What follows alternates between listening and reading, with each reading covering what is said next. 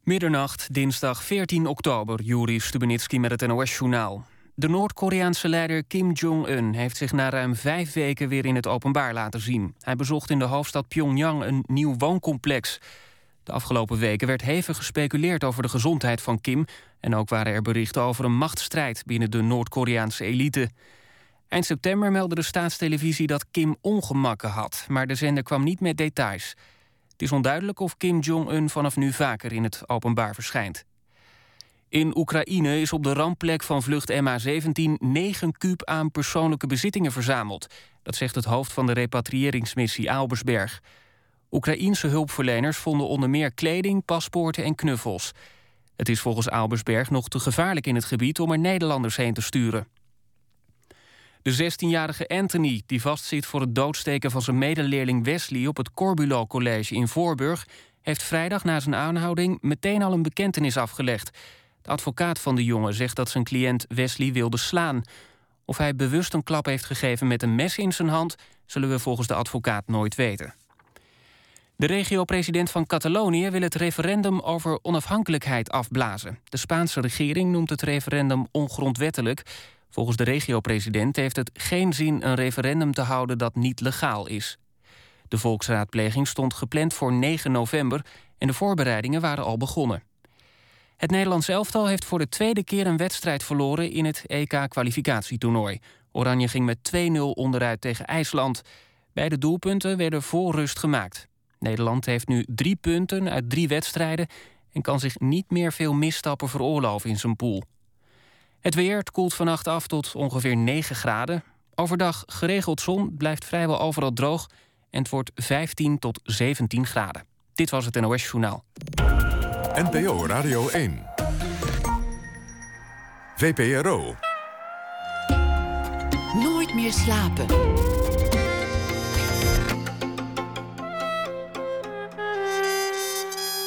Met Pieter van der Wielen. Goedenacht en welkom bij Nooit meer slapen. James Bond gaan we het over hebben na één uur. Want zijn outfits, geheime wapens en blitse wagens zijn te zien op een expositie in Rotterdam. Schrijfster Franka Treur schrijft deze week elke nacht een verhaal voor ons. Dat zal ze voordragen, ook na één uur. Maar we beginnen met diervriendelijke foie gras uit een tube... of een bout van dinosaurusvlees. Het zou allemaal zomaar ooit kunnen. Een kookboek van kweekvlees, bij elkaar gefantaseerd door Koert van Mensvoort... Van Mensvoort is filosoof, wetenschapper en kunstenaar, vormgever, de man achter Next Nature, een concept over de vervagende grens tussen natuur en techniek. Het bracht hem uitnodigingen uit de hele wereld, van China tot Los Angeles, van Sao Paulo tot Istanbul.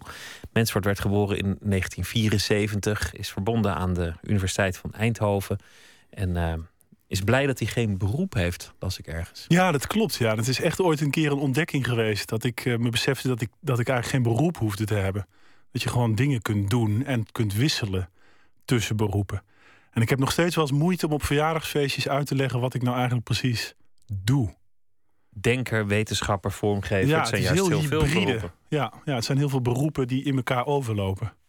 Je vader werkte bij Philips, als ik, eh, als ik het Ja, goed mijn heb. moeder ook.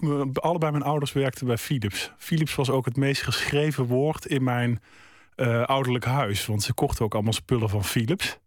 En eh, ja, daar heb ik wel iets van meegekregen, ja. Van die techniek, die Ja, van die techniek. Ja, dus mijn vader, die, eh, mijn moeder werkte in de distributie bij, bij Philips. En eh, die is uitgevloeid tijdens de Centurion-operatie, eind jaren 80, begin jaren 90. Want toen kreeg Philips opeens veel minder werknemers, omdat het heel slecht ging. En mijn vader die is wel altijd bij Philips blijven werken. En die was uitvinder van de dingen die er al waren. Dat zei ik altijd als kind op het eh, schoolplein. Mijn vader is uitvinder van de dingen die er al zijn. En dat betekende dan dat hij dan bijvoorbeeld een koelkast verbeterde. Dat er twee motoren in zaten voor de vriezer en de koeling. En dat moest er dan één zijn. Of een scheerapparaat waar twee koppen op zaten. En dat werden er dan drie. En zo heeft hij ook allerlei patenten op zijn naam staan. Dus voor mij was het ook heel logisch dat ik eh, wel iets met technologie ging doen. Wat was je voor jongetje? Heel leuk jongetje. Ja, was dan. Maar, maar eh, was je toen al bezig met dromen, met techniek, met voor, Ja, ik was wel bezig met maken en, en, en, en bouwen inderdaad. Dus ik herinner me dat ik eh, als kind eh, enorme hutten bouwde. Ik woonde ehm, ja, zo'n beetje aan de rand van de stad, een beetje in zo'n suburb gebied. Dat je het boerenland op kunt, maar dat je ook wel echt ja, dicht bij de stad zit. En uh, dus ik kon bij een uh, vriendje die echt op een boerderij woonde. Daar hadden we echt de ruimte om hutten te bouwen. Uh, met uitkijktorens van zes meter hoog of onder de grond twee meter diep. Ja, en als je dan acht jaar bent, dan zijn het eigenlijk best stevige projecten. Um, dus die, ja, dat deden we wel, ja. Hoe is dit op je pad gekomen? Want, want het, het, het is een vrij uniek concept. Iets wat, wat eigenlijk bij jou is gaan passen. Je hebt, je hebt als het ware je eigen leven of je eigen werkende leven gecreëerd. ja, het klopt wel dat ik. Um, nou ja, ik ben natuurlijk eerst gaan studeren. Dus ik kwam uit zo'n Philips gezin. Dus dan ga je. Ja, ik, ik, ik dacht, wat ga ik studeren? Wiskunde, uh, informatica, natuurkunde of scheikunde. Dat, dat was een beetje het spectrum waar ik uit dacht te kunnen kiezen. Heel opmerkelijk, omdat nu snap ik dat er heel veel meer is. Maar dat waren toen een beetje de keuzes. En het was heel makkelijk voor mij. Het werd informatica, want ik maakte als tiener ook videogames.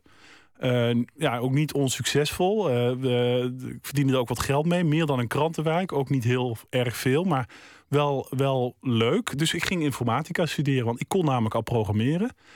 Ja, en dan tijdens zo'n studie merk je wel dat het, uh, dat het goed gaat. Want ik was eigenlijk al programmeur. Maar ik miste ook een beetje de creativiteit. En ik zag ook wel op me afkomen dat ik heel snel zou, zou gaan afstuderen. En dat ik dan misschien in de automatisering bij een bank zou gaan werken. En dat het toch niet helemaal mijn, uh, mijn verlangen was. Dus toen ben ik parallel ben ik op de kunstacademie gaan studeren. En toen merkte ik dat je uh, met één keer collegegeld kon je je op meerdere studies inschrijven. Ik geloof dat het nu niet meer kan. Maar voor mij was het echt een uitkomst. Want ik kon dan gewoon één keer collegegeld betalen en dan op meerdere plekken studeren tegelijkertijd. En toen ik dat eenmaal door had, uh, studeerde ik op een gegeven moment ook op drie plekken: uh, informatica, kunstacademie en filosofie.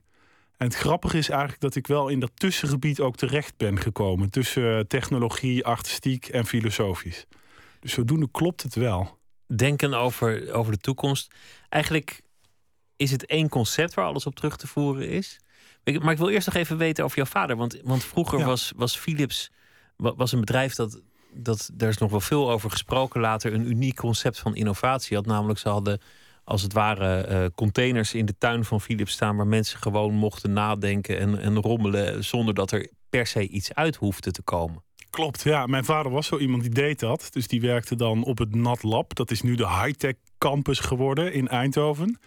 En um, ja, dat was, als je daar zat, had je best wel veel vrijheid. Want dan kon je inderdaad ja, nieuwe dingen bedenken. En als je dan gewoon vaak genoeg een patent uh, ja, binnenhaalde, dan kreeg je ook misschien een paar honderd gulden voor of zo. Terwijl het bedrijf daar soms natuurlijk, als het het patent van de CD was bijvoorbeeld, ja, dat was natuurlijk wel voor het bedrijf supergoed. Dus die, uh, die afweging werd gewoon gemaakt. En die openheid was er ook.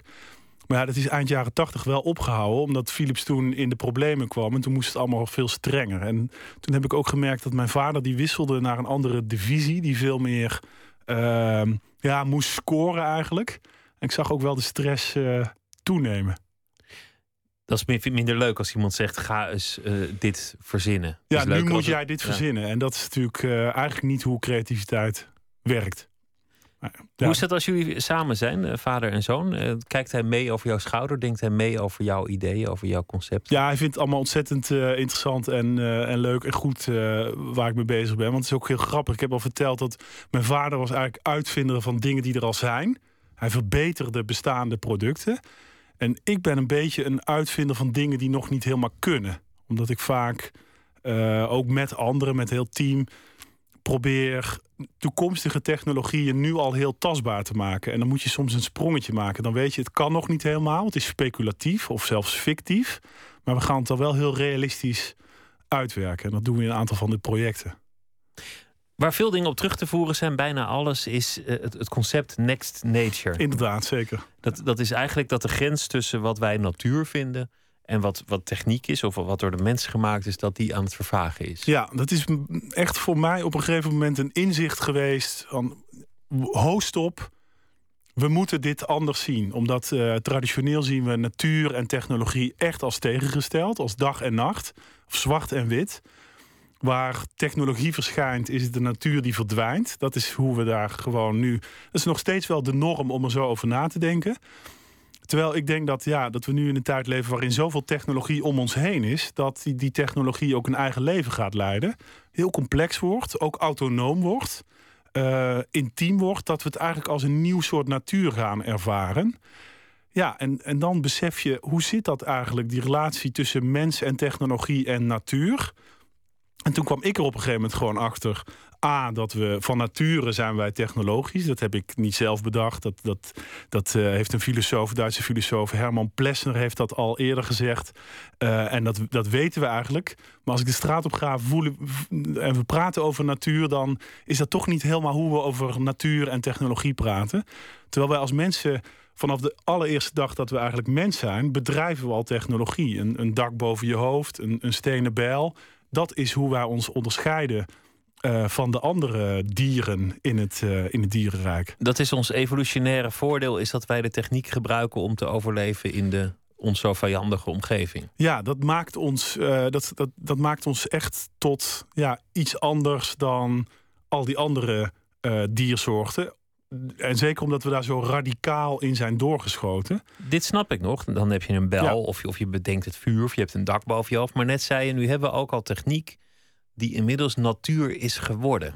Ja, dat is de dynamiek die ik een beetje ja, heb ontdekt of heb gezien. Waarvan ik denk, het is niet alleen maar zo dat die technologie natuur weghaalt en ons emancipeert van de wilde krachten van de natuur. Hè? Dus dat doet een dak boven je hoofd. Maar die, die technologie wordt zelf ook weer ja, eigenlijk een nieuwe natuur. Een nieuwe situatie, een nieuwe setting, die misschien wel net zo wild en onvoorspelbaar is um, als altijd. Dus, um, dus je hebt er geen greep meer op. Het is een eigen leven gaan leiden. Ja, op een bepaald moment dan, dan groeit het je boven het hoofd. En dus veel van de dingen die wij maken, die hebben we in eerste instantie onder controle. Maar daarna ja, gebeurt er ook iets, iets uh, ontstaat er een nieuwe dynamiek die we niet controleren. Um, ja, en dan kun je je afvragen, hoe wil je daarover nadenken? Want als je zegt, natuur is uh, alles wat autonoom groeit, dan valt dat er eigenlijk onder. En dan kom Noem je eens voorbeelden, dat nou, maakt het misschien wat ja, inzichtelijker. Precies, dan kom je tot de conclusie. Ja, je kunt je afvragen, nu in Nederland, de gemiddelde Nederlander maakt zich meer zorgen over uh, financiële crisis of hypotheekrenteaftrek dan, uh, dan een orkaan of een overstroming. Dus dat zegt ook iets over dat wij ingebed zijn in zo'n ja, technologisch systeem, bijvoorbeeld het financiële systeem. Dat, dat is natuur geworden omdat je, dat je het niet meer kunt beheersen, omdat je er geen greep op hebt. En daar wordt misschien ook wel in, in bepaalde cyclische termen over nagedacht, als eb en vloed of, of wind Ja, ik denk dat we dat ook steeds meer moeten gaan doen. Dat we ook nog veel kunnen leren um, ja, over onze relatie met de oude natuur, zoals ik het dan noem. Dingen uit de biosfeer, om ook beter met die uh, technologieën om te gaan. Want bijvoorbeeld die financiële markten, ja, wie controleert ze nog en wat voor dynamiek zit daar eigenlijk in? Zeker nu meer dan 85% van alle handel wordt door computers gedaan. Um, dus dat, dat, dat krijgt een, ja, een eigen dynamiek. En hoe ga je daarmee om? En dan kun je misschien nog veel leren van ja, boeren of tuiniers die, die enorm veel ervaring hebben om om te gaan met uh, ecologieën eh, die ze niet helemaal controleren, zoals het weer, het klimaat, en daar dan wel in kunnen opereren. Dat is, dat is grappig dat je tuiners noemt, want andersom is het eigenlijk veel duidelijker. Een radijsje, dat vinden wij natuur. Ja. In zekere zin, groenten vind, vind je natuur. Maar ja, daar, is natuurlijk niks natuurlijks meer aan. dat is volledig gecontroleerd in een volledig gecontroleerde omgeving. Inderdaad, ja. En zeker in Nederland zijn we daar ontzettend goed in. Want uh, het, het, klopt dat uh, tuinieren en landbouw noemen we uh, natuurlijk. Terwijl ooit was dat ook een technologische verworvenheid. 10.000 jaar geleden was het idee om landbouw te gaan bedrijven... was echt een nieuwe techniek, was een uitvinding... Um, die ook onze relatie met de natuurlijke omgeving ja, radicaal heeft, heeft getransformeerd. Omdat we zijn onze omgeving naar onze hand gaan zetten. Niet meer jagen en verzamelen op de savanna. Maar nee, uh, rustig uh, de plantjes uh, laten groeien, wachten tot ze groot zijn en ze dan oogsten. En vervolgens ontstaan dorpen, ontstaat deling van arbeid, een hele nieuwe situatie. Je, je ziet eigenlijk iedere keer dat wanneer wij ja, zo'n nieuwe technologie introduceren, dat er ook weer een nieuwe dynamiek ontstaat. Daarom noem ik het ook next nature. Eh, en niet alleen maar nieuwe natuur of nieuw nature, omdat het uh, cyclisch is, omdat het iedere keer weer gebeurt. Maar de definitie van natuur is dan in dit geval de beheersbaarheid ervan. Ja, dat is wel wat ik voorstel als we nog willen spreken over uh, ja, een verschil tussen cultuur en natuur, dan is het nu denk ik zinvol om dat uh, onderscheid te maken tussen datgene wat we controleren en datgene wat ja, autonoom groeit. En dat is ook een breuk met waar we vandaan komen, omdat traditioneel maken mensen onderscheid tussen natuur en cultuur als uh, natuur is geboren. Uh, planten, dieren, het klimaat, het universum, dat is geboren en cultuur is gemaakt. Um, huizen, mobiele telefoons, noem maar op. Um, maar dat onderscheid is ook niet goed meer te handhaven, omdat we nu met onze biotechnologie, nanotechnologie zo ingrijpen in die wereld van geboren natuur. Um, dat dat onderscheid ook vervaagt. Dus het, het is gewoon heel moeilijk nu in 2014 om te zeggen: ik wil een knip maken tussen natuur en cultuur. Je maar het blijft wel interessant om erover te praten. Het woord wordt ook bij de vleet misbruikt natuurlijk. Absoluut, ja, dat is zeker zo. Natuurlijke shampoo zag ik van de week. denk, wat is een natuurlijke shampoo? Maar dat, dat zetten ze gewoon met het grootste gemak op zo'n etiket. In, in een van jouw lezingen zag ik dat je, dat je aanhaalde een condoom met, met een natuurlijk gevoel. Ja, ik weet niet wat er natuurlijk is aan condoomgebruik. Alleen het klopt dat als je in de drogist staat en je moet kiezen tussen 26 merken condooms, dan pak je toch die natuurlijke condooms. Omdat dat is. Ja, dat zit in je. Dat je denkt, oh, natuurlijk, dus het is goed. En daarom zet iemand uh, zet dat ook op die verpakking. Dat is ook het, het mooie aan het concept. Want, want eigenlijk is uh, dit de basisgedachte. De, de grens tussen natuur en cultuur zal vervagen. En dan nadenken over allerlei uitvindingen mensen hebben wel over het algemeen een heel duidelijke voorkeur voor natuur boven, boven techniek. En, en willen ook heel graag dat een bos natuur is. Ook al is dit volledig aangeplant en, en staat er misschien geen één omgekweekte boom, maar dat maakt niet uit. Klopt. mensen hebben wel een soort nostalgie naar echte natuur. Ja, en, en het hangt ook samen met wat je al noemt, al die producten in de supermarkt die zich dus ja, eigenlijk door gebruik te maken van natuurlijke beelden aan ons verkopen. Echt, als je deze week. Ja, ik kan mensen huiswerk geven. Kijk eens om je heen. Een week in de supermarkt. En hoeveel producten je kunt tellen. die natuur inzetten om ja, door jou gekocht te worden. Er zijn er echt heel erg veel. Dus dat is op zich. Uh, aan de hand. Ja, die, die, die shampoo heb ik al heb je genoemd, de condooms, maar ook een, een computer van Apple. Waarom is het een appel? Uh, een groene stroom is dan ook goed. Uh, organic, in balans met de natuur. er worden zoveel producten op die manier verkocht. Maar er ligt nog iets onder, namelijk dat doordat al die producten proberen we ook positieve beelden van natuur in te zetten om verkocht te worden. En daardoor wordt er ook een soort beeld van natuur ja, geschapen in ons hoofd. Wat heel positief is. Natuur als de, de harmonische, uh, gebalanceerde, inherent goede kracht in de wereld. Terwijl het er eigenlijk ooit mee begonnen is dat wij techniek nodig hadden om ons te verdedigen tegen de ons vijandige natuur die ons wilde vermorzelen. Zeker, want natuur kan ook heel vreed, amoreel. Uh, het is in ons vijandige omgeving. zijn. Absoluut, ja. Dus we zijn ooit begonnen ja, ook ja, wat je zegt, technologie in te zetten om, om ons te emanciperen, om ons te bevrijden van die gevaarlijke natuur. Ja, en pas zodra je dan veilig in de stad woont, dan heb je ook de luxe om het te kunnen romantiseren. En dan wil je op zondag heerlijk in een park uh, lopen, wat eigenlijk ook is aangelegd, waar eigenlijk ook geen echt gevaar um, is.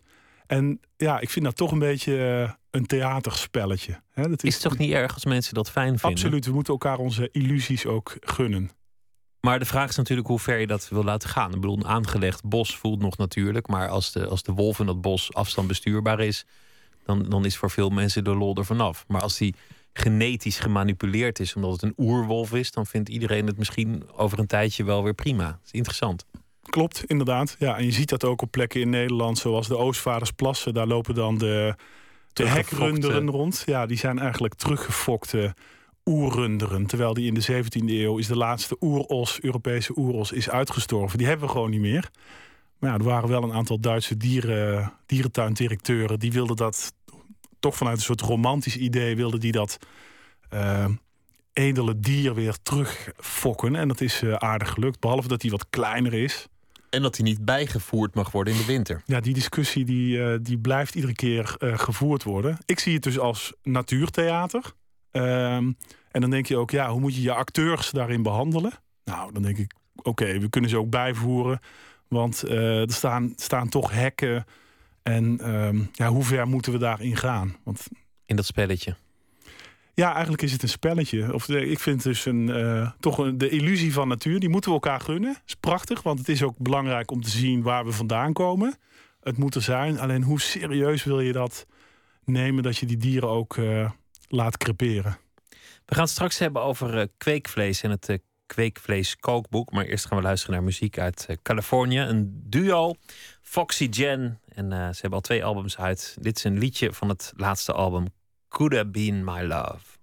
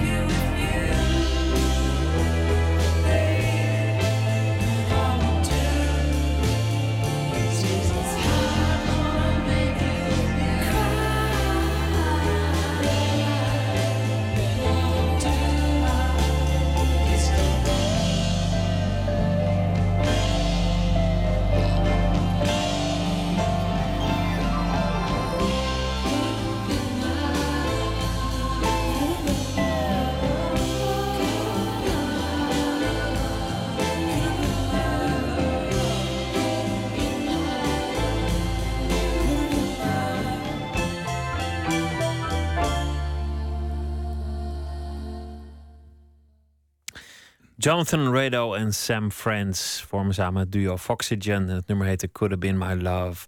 U luistert naar Nooit meer slapen in gesprek met uh, Koen van, Koert van Mensvoort... over uh, zijn nieuwe boek, onder andere het uh, Kweekvlees kookboek.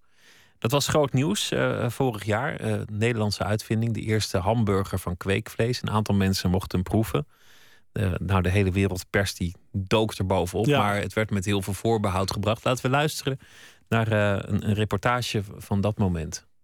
Nee, er is geen dier voor geslacht. Je neemt een heel klein stukje spierweefsel van een, uh, van een koe. Daar uh, pulk je, daar pluis je de losse cellen pluis je daar, uh, daaruit. En die cellen die ga je groeien, die, ga, die gaan zich delen, die vormen nieuw spierweefsel. En dat spierweefsel, dat eet je uiteindelijk op. Ik denk dat we binnen nu en tien jaar... dat we gewoon um, misschien wel automaten hebben... waarbij we gewoon aan kunnen geven van print mij een Mickey Mouse uh, worstje bijvoorbeeld. Print mij een Mickey Mouse worstje. Heel veel mensen zullen gruwen bij de gedachte. Dat is inderdaad zo, ja. Maar ja, waarschijnlijk vind jij dat allemaal poppenkast. Want het is weer die natuurlijke beleving die zich daarop speelt. Dat speelt uh, mee. En zeker wanneer je het over voedsel hebt. Dat is natuurlijk toch iets wat je echt letterlijk in je lichaam stopt. Dus dat is per definitie heel uh, intiem. En uh, als je daar dan iets technologisch mee doet, dan, dan is dat heel erg moeilijk.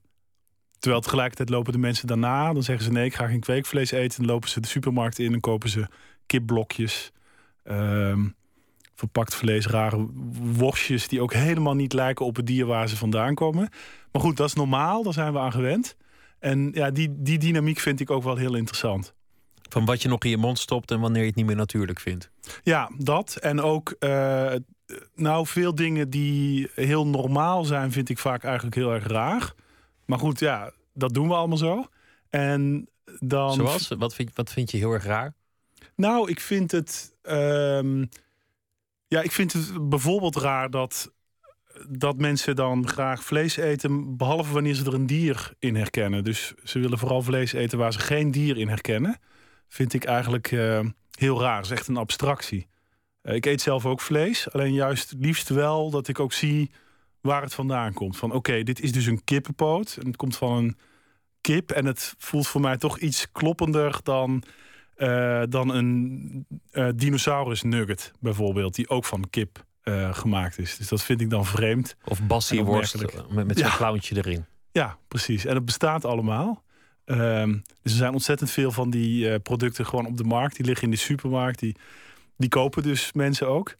Um, en ik vraag me dan af, oké, waar gaat dat heen? En dan extrapoleer ik daar vaak op. Dan verzin ik dingen die ook zouden kunnen gebeuren. En die laat ik dan aan mensen zien. En die zijn vaak in eerste instantie ook vreemd en raar en opmerkelijk. Maar dan vervolgens gaan we daarover praten. En dat is ook precies de bedoeling. Je begint met een, een inleiding waarom het eigenlijk niet ontkoombaar is. waarom we er niet aan zullen ontsnappen aan het kweekvlees. Namelijk de mm. stand van de huidige uh, vleesproductie op aarde. De toeneming van. Ja, daar moet iets mee gebeuren. En kijk, steeds meer mensen op aarde die willen allemaal een biefstuk. Dat gaan we niet redden. Als straks alle Chinezen en Brazilianen net zoveel vlees gaan eten als wij hier in Nederland of in het Westen, omdat ze ook wat rijker worden. Ja, dan heb je drie aardes nodig. En nou, die hebben we niet. Dus daar moet wat gebeuren. Dus we kunnen vegetarisch worden. Prima. Um, kunnen meer insecten gaan eten is ook een mogelijke oplossing. Ja, en kweekvlees wordt dan ook aangedragen als een, uh, een mogelijke toekomst. Uh, de hamburger is inderdaad ruim een jaar geleden uh, gepresenteerd. Ik vind dan heel opmerkelijk van oké, het is dus een hamburger, want dat kennen we al. Maar ik denk eigenlijk dat dat ook een soort paardloze wagen is. Net als dat de eerste auto werd een paardloze wagen genoemd omdat mensen wisten nog niet wat die nieuwe technologie van die auto, wat dat ging betekenen. Namelijk dus snelwegen, Philips, files. Uh, Begin bij een vertrouwd concept. Ja, dus je refereert naar iets wat je al kent. En ik denk van bij dat kweekvlees, als het er ooit komt, dan gaat het er toch waarschijnlijk ook heel anders uitzien. En hoe dan? En daar, daar ben ik vervolgens uh, aan gaan werken. En daar is het kweekvlees kookboek uitgekomen. Mark Post was de man die, die de primeur had van die, van die hij hamburger. Hij kreeg het eerste exemplaar, ook van het boek. En hij had ook die hamburger, ja. Ik heb hem wel eens geïnterviewd. Ik zei, neem anders een stukje mee van die hamburger. Toen zei hij wel, nee, dat is helemaal niet mogelijk. Want we kunnen het helemaal niet goed houden buiten het laboratorium. Bovendien had het proefpanel gezegd dat het hartstikke smerig was. Ja, ze waren inderdaad uh, niet, uh, niet heel positief. Heel enthousiast, nee. En de doorbloeding is nog steeds het, het moeilijke. Hè? Want je, je, maakt, je kweekt cellen in een, in, een, in een schaaltje. Ja. Ik weet niet hoe het precies werkt. En dan moet je dat zo goed doorbloed krijgen als een echte malse biefstuk. ja, en eigenlijk uh, ja, uh, ook de spieren die dus in een dier zitten, die wil je dan kweken. Want eigenlijk wil je eh, het vlees groeien zonder dat hele dier eromheen. Hè? Dus dat wil je. En ja, om die spieren dan ook goed te kweken, dat is, uh, dat is ook lastig. Daar zijn dus wel technieken voor uh, bedacht. Er zijn ook resultaten geboekt. En daar is die hamburger uitgekomen. Maar het is duidelijk dat daar nog stappen gemaakt moeten worden. Zeker. Maar goed, heel veel dingen zijn zo kunstmatig dat, dat of het nou echt vlees is, maakt dan ook niet meer uit. Inderdaad, ja. En er zijn misschien ook juist, want daar ben ik ook op zoek, dat niet alleen maar ja, op een artificiële manier iets wat we al kennen namaken. Dus de vertrouwde worstjes op, of hamburgers gewoon namaken. Maar ook kijken van, oké, als je dan vlees in het lab gaat groeien... dan is dat onder gecontroleerde omstandigheden. En dan kun je misschien ook wel zuiverder, zachter, uh, helderder vlees maken dan dat je ooit zou kunnen maken uh, wanneer je dat op de traditionele manier met een dier doet. En dan, ja, er staan ook voorbeelden in het boek, bijvoorbeeld de transparante vlees uh, sushi. wat dan heel zacht, helder vlees is. Beter dan het beste vlees dat je ooit zou kunnen proeven. Ja, en dat is, dat is veel meer ook in het hoge segment van de, van de markt uh, zou dat dan een plek krijgen. Dus ja, zo zie je dat er allerlei ingangen en mogelijkheden zijn ook met dat kweekvlees. Uh, ik, weet, ik, ben, ik weet nog steeds niet waar het als eerste geïntroduceerd wordt. Komt het op een pizza-topping uh, of in een soep zonder dat iemand het weet of merkt? Of gaan we het juist in hele exclusieve restaurants serveren? Uh, in eerste instantie, voordat het bereikbaar wordt voor anderen. Of wordt het je gewoon nooit verteld? Daar zie ik de voedselindustrie ook nog wel uh, toe in staat. Uh, zeker, ja, ja. Dat is ook een, een optie. En daarom is het ook belangrijk dat we hierover praten. Want dat, de, met die gedachte ben ik dit project ook begonnen. Eigenlijk kunnen we nog helemaal niet beslissen of we ooit kweekvlees willen eten. Want we moeten eerst weten wat dat betekent voor onze eetcultuur.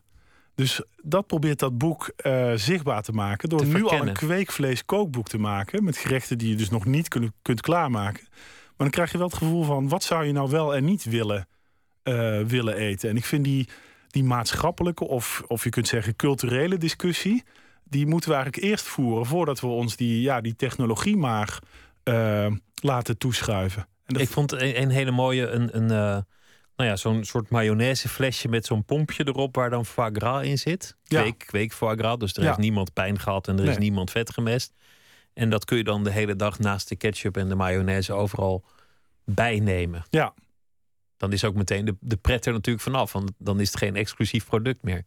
Nee, inderdaad. Ja, ja. En uh, ja, dus dan krijgt het een andere plek. Ja, dat zal onvermijdelijk zijn je ziet dat nu ook al. Hè? Dat zalm was ooit heel luxe en duur. En eh, ja, inmiddels is er ook eigenlijk kweekzalm. Bijna alle zalm die mensen uh, kopen in supermarkten is, is gekweekt.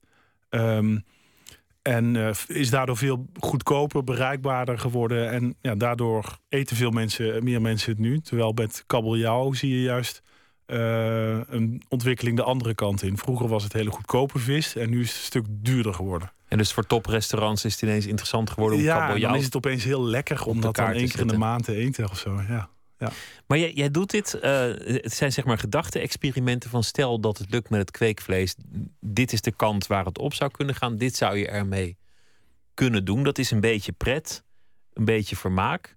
Maar het, het heeft ook wel echt een, een, ontvangst in de wetenschappelijke wereld. Mensen willen jou ook wel graag daarover horen. Ja, het is ook wel uh, heel belangrijk. Want het lijkt een beetje uh, ja, ludiek misschien. Maar ik denk ook in het algemeen, en dat vind ik echt een probleem, wij slaapwandelen in onze technologische toekomst. We hebben eigenlijk geen discussie over nieuwe technologieën die op ons afkomen. Neem de mobiele telefoon als voorbeeld.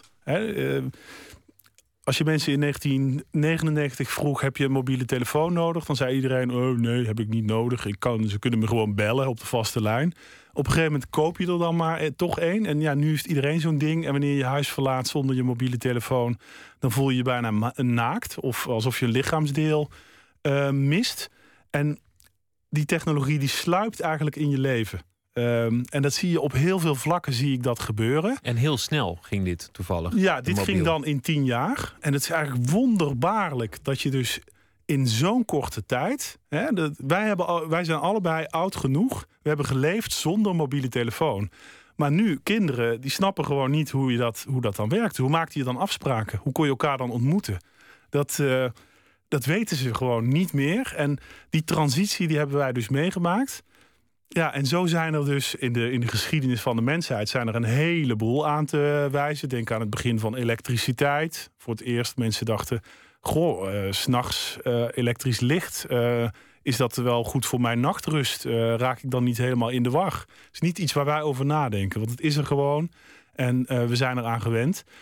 En wat ik belangrijk vind is eigenlijk om die, ja, die nieuwe technologieën die ook nu op ons afkomen om die al voor te voelen. Om te kijken wat gaat dat worden in mijn leven. En daarop te speculeren, daarover te praten. het ook tastbaar te maken. En ik denk dat we dan ook meer grip krijgen op onze technologische toekomst. Dat is ook hard nodig vanuit ja, die next nature gedachte. Als je um, onderkent dat technologie ook een eigen dynamiek heeft, eigenlijk een eigen, eigen wens of een eigen traject om zich op een bepaalde manier uh, te ontwikkelen, dan is dat niet altijd per se um, ter meerdere glorie van de mens of om onze menselijke potenties te ondersteunen, maar ook gewoon om er te zijn. Het is ook een evolutionair verschijnsel.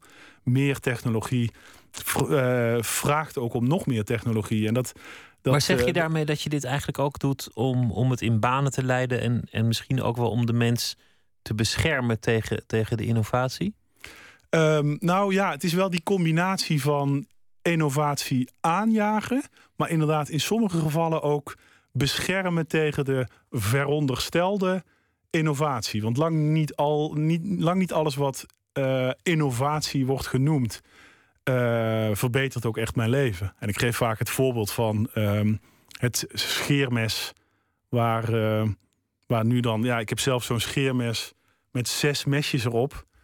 En dan, oh, ik denk dat over een paar jaar dan heb ik er een met acht erop of tien. Ja, dat is gewoon Waar een houdt dat wapenwedloop. op? Ja. Dat, dat, dat, dat komt niet dat wordt gepresenteerd als een innovatie. Dat is het eigenlijk niet. Het is een, ja, een, een zichzelf ja, ontwikkelend systeem. Inderdaad, een wa- wapenwedloop.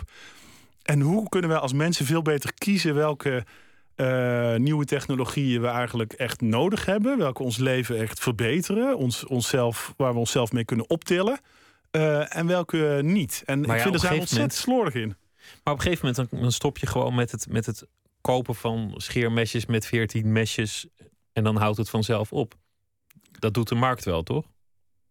Dat uh, zou kunnen. Alleen ik vind het, ja, ik weet niet hoe denk jij erover. Vind je het niet wonderbaarlijk dat, uh, dat we er nu al zes hebben en dat, dat, toch, uh, dat je dat dan toch koopt?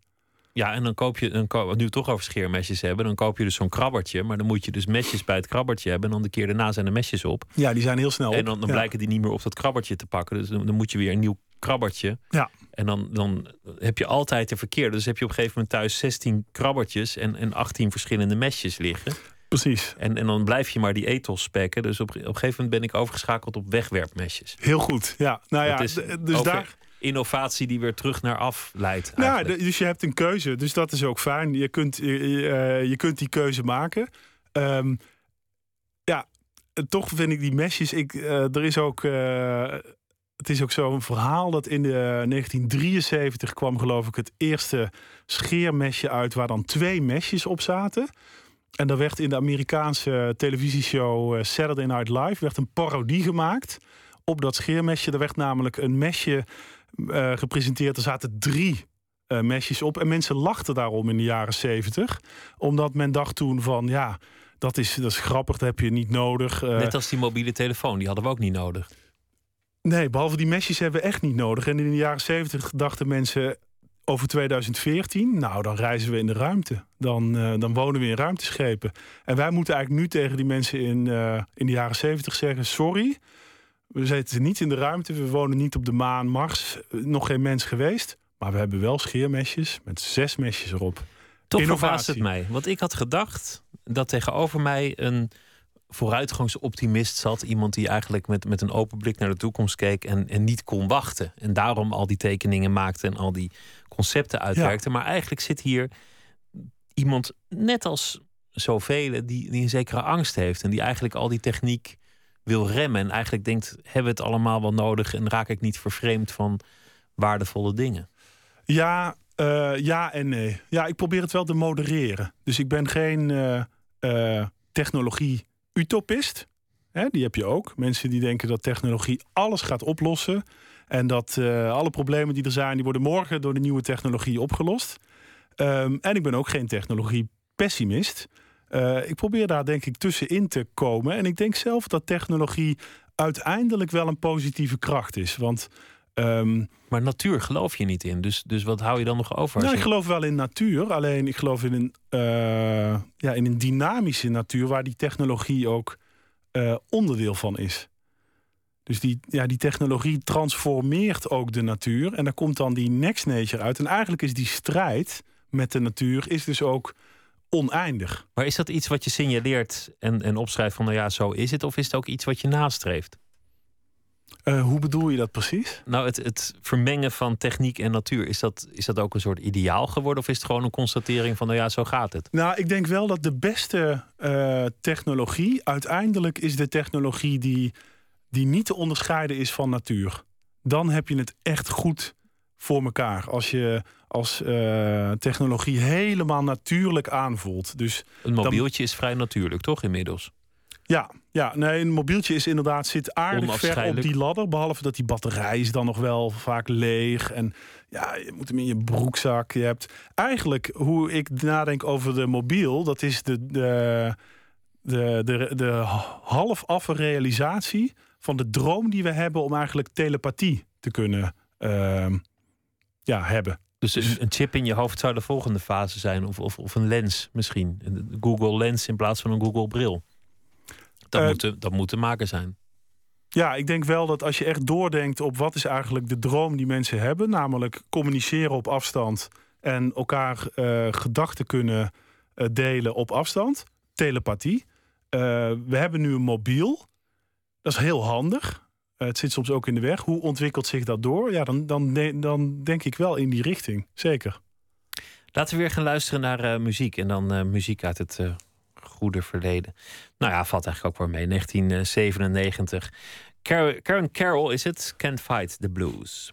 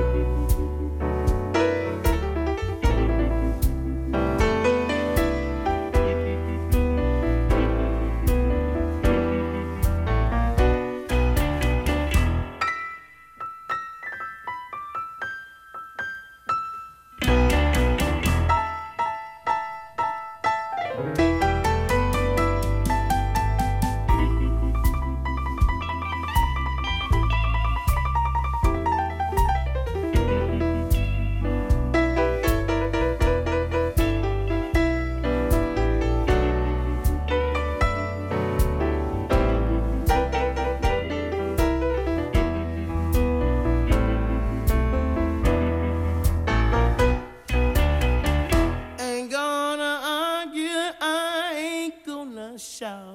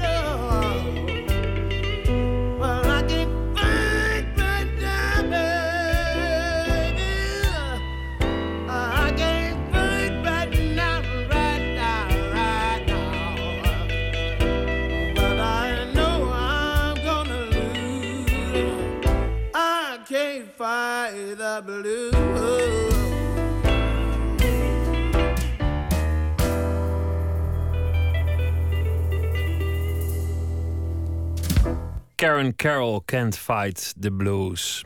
Koert van Mensvoort. Hij is uh, artiest, denker, filosoof, techneut. Uh, blij dat hij geen beroep heeft. Wil aan de ene kant waarschuwen voor uh, alle innovaties in ons leven en waar die ons toe brengen. Aan de andere kant kan hij ook niet wachten en wil hij vooruitdenken van de techniek is er al. Hoe gaat dit ons leven veranderen? Hoe gaat dat eigenlijk in zijn werk? lees je alle bladen, praat je met de techneuten en ga je dan nadenken over allerlei concepten? Uh, ja, zo werkt het eigenlijk wel. Dus uh, volgen wat, uh, wat de technologie van nu is. En dan ja, ook met, met een boel andere mensen ook ja, proberen te dromen over waar dat naartoe zou kunnen gaan. En daar wil ik ook altijd, daar nodig ik ook altijd anderen voor uit. En dan ben ik op zoek naar de creativiteit van, die, van mensen en de fantasieën. Um, ja, en dat gaan we dan vervolgens, uh, vaak gaan we dat zichtbaar maken. Uh, dus dan gaan we dat al tastbaar maken. En dan gaan we kijken van, oh, wat is eigenlijk het pad? Dus ja, het is een beetje dingen uitvinden die nog niet helemaal kunnen. Je bent inmiddels uitgenodigd in, in China, meerdere keren in uh, de Verenigde Staten, in alle hoeken. Zuid-Amerika ben je zo'n beetje overal geweest. Turkije, nou eigenlijk alle andere hoeken van, uh, van Europa volgens mij wel. Ja, ik heb veel... nog nooit een lezing gegeven op de Zuidpool en ook niet op de Noordpool. Maar alle andere continenten eigenlijk wel. En uh, ja, dat vind ik ook heel erg uh, bijzonder en prettig om, om te doen. Om, het gaat vaak over het Next Nature verhaal, omdat dat, dat is toch een belangrijk verhaal. Dat, is, dat gaat echt over anders nadenken over wat is nou onze rol ten opzichte van de natuur en wat betekent die technologie. En um, ja, om dat op verschillende plekken in de wereld te mogen vertellen, is voor mijzelf ook heel uh, vruchtbaar. Omdat ja, als je in Brazilië staat, dan heb je echt een ander soort context dan wanneer je in Californië bent of in, in China. Um, dus die verschillende perspectieven die, die, uh, die maken het ook rijker. Want in, in Brazilië zijn ze eigenlijk nog bezig in de fase voor een groot deel dat de natuur moet wijken voor, voor uh, de mens. Uh, ja, maar ik vind ook wel dat de Brazilianen die hebben een uniek perspectief. Want wij in het Westen, wij zijn echt uh, ja, hier al heel lang mee bezig. En ja, echt in, we zitten in die artificiële wereld. Maar in Brazilië, daar kun je nu, daar, daar is de spanning heel duidelijk. Je kunt daar in een supermarkt binnenlopen en je kunt daar een kokosnoot kopen. En daarnaast in het schap staat een plastic verpakking in de vorm van een kokosnoot. Met kokosnootwater erin. En dat, dat hebben zij beide. En dat, dat, uh, dat vond ik daar heel bijzonder om te merken. Ik las vorige week dat er een heel project was gelanceerd om uh, de aarde te redden voor eventuele kometen. En, en dat, er okay. dus, dat we alle atoomwapens die ons uh, op aarde resten moeten bundelen tot één grote bom. Mocht er zo'n komeet onze kant op komen, dan, dan kunnen we die bij tijds afschieten. Het is nog een, nog een beetje een futuristisch plan, maar er wordt door redelijk serieuze mensen over nagedacht. Ja. Als je het op dat niveau bekijkt, dan is de natuur ons nog steeds de baas natuurlijk. Absoluut, ja. Dus dat is ook heel goed om altijd te beseffen dat wanneer je het echt vanuit het perspectief van het universum bekijkt, ja, dan. dan waar hebben we het over? Uh, waar, waar, hebben we het over, inderdaad? Dus uh, ja, dat vind ik ook, dat maakt je ook wel uh, bescheiden. Een zekere bescheidenheid ten opzichte van ja, de, de, de enormheid van, van dat universum uh, is ook wel goed. Omdat ja, we, er wordt ook wel eens gezegd, we, we kunnen nu alles als mens. We zijn eigenlijk goden geworden. Ik denk niet dat dat zo is. We zijn meer een, een, een soort die uh, we spelen met vuur. En dat hoort ook bij ons. Um, dat moeten we ook heel voorzichtig doen. We, we, moeten het toch wel doen, want het hoort ook bij ons. We hadden ook ja, in die grot kunnen zit, blijven zitten of op die savanna kunnen blijven zitten. Er is toch ieder moment in de menselijke historie zie je mensen ja, hun vinger opsteken en zeggen: Ik wil dit graag uh, proberen en ik, ik, ik zie een nieuwe mogelijkheid. En dat is dan dat met vuur uh, spelen. Um, maar ja, helemaal onder controle krijgen we het ook nooit. Want iedere nieuwe verworvenheid levert ook een nieuwe verantwoordelijkheid. Nieuwe machten die, ja, die leveren ook nieuwe verantwoordelijkheid om daar dan goed mee om te gaan.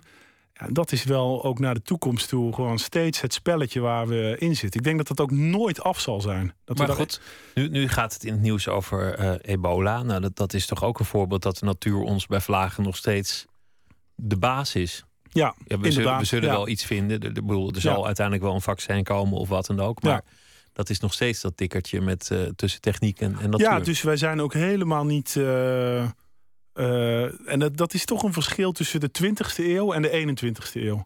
Want in de 20e eeuw heb je dat modernisme. En eigenlijk daarvoor ook al in de verlichting het idee dat de mens de natuur kan leren kennen. Om dan uiteindelijk de natuur te leren beheersen. En ja, het, het lijkt er alsof, alsof we daar heel ver in zijn gekomen. Maar eigenlijk is dat helemaal niet zo. Omdat terwijl we dat doen, verliezen we ook weer uh, controle. En we transformeren die natuur alleen maar. Maar ja, we, we, we worden hem nooit uh, de baas. En dat, ik vind het zelf ook wel bevrijdend. Dat we, dat, dat we niet naar een soort ja, situatie toe gaan waarin het dan allemaal af is. Maar dat het steeds um, doorgaat. Dat is ook heel mooi. Evolutie gaat gewoon door. Wat is jouw droom eigenlijk? Mijn droom is uh, om ja, toch een pad te vinden. Ik, ik studeer natuurlijk veel op technologie. Ik kom daar ook vandaan. En um, ik zie het als een, als een natuurlijke kracht, die, uh, een evolutionaire kracht. En mijn droom is een pad te vinden waarin wij als mensen ja, kunnen co-evolueren met die technologie op een manier die ook um, ja, die ons eigenlijk meer mens maakt dan, uh, dan dat we nu zijn. En meer, dat is een meer mens. ja, dat is ook een tegenstelling met hoe daar vaak over gedacht wordt. Want er zijn heel veel mensen die zijn bang dat we onze menselijkheid verliezen. Ik vind dat deels een terechte angst. Maar ik denk dat er ook een mogelijkheid is om juist menselijkheid te winnen. Uh, om nog meer mens te worden dan we nu uh, vandaag zijn. En wat versta je onder menselijkheid? Want, want aan de ene kant zeggen we menselijk als je je vergist. Dan, dan, is, dan is het menselijke is het, is het falen. En menselijkheid wordt ook vaak gebruikt in, in de context als je aardig voor elkaar bent. Ja, dus daar gaan we inderdaad nooit helemaal een sluitende definitie voor krijgen. Dat hoeft ook niet. Alleen het is wel iets wat wij als mensen met z'n allen bepalen, wat dat dan is. En uh, mijn droom is eigenlijk om het beste van wat wij menselijkheid denken, om dat, uh, om dat nog ja, te vergroten, te verruimen, ook te projecteren op onze omgeving. Um, ja, dat lijkt me echt heel mooi om dat te kunnen bereiken. In die zin is menselijk dan bijvoorbeeld dat wij zomaar ineens wel op die maan kunnen lopen. Of, of misschien later wel een karretje op Mars of een mens op Mars. Dat, dat we eigenlijk tot dingen in staat zijn waarvan de generatie daarvoor dacht dat het nooit zou lukken. Ja, alhoewel dat is dan toch weer iets meer een technologische droom. En ja, precies die, die droom van hoe kan ik nog meer mens worden dan ik, uh, dan ik eigenlijk was. Want nou ja, bijvoorbeeld de menselijke droom om, om, uh, om te kunnen vliegen. Dat is ook een menselijke droom. En ik zou het heel mooi vinden als dat ooit nog eens lukt. Dat mensen met hun eigen kracht van hun armen gewoon kunnen rondvliegen. En dat we dat uh, zouden kunnen doen. Um, en dat dat ook dan volstrekt natuurlijk voelt. Dat lijkt me, lijkt me heel prachtig. Dat je echt vleugels hebt. Maar... Ja, het is maar een voorbeeld. Hè? Want ook, we hadden het net al even over die mobiele telefoon. Dat je eigenlijk droomt van telepathie.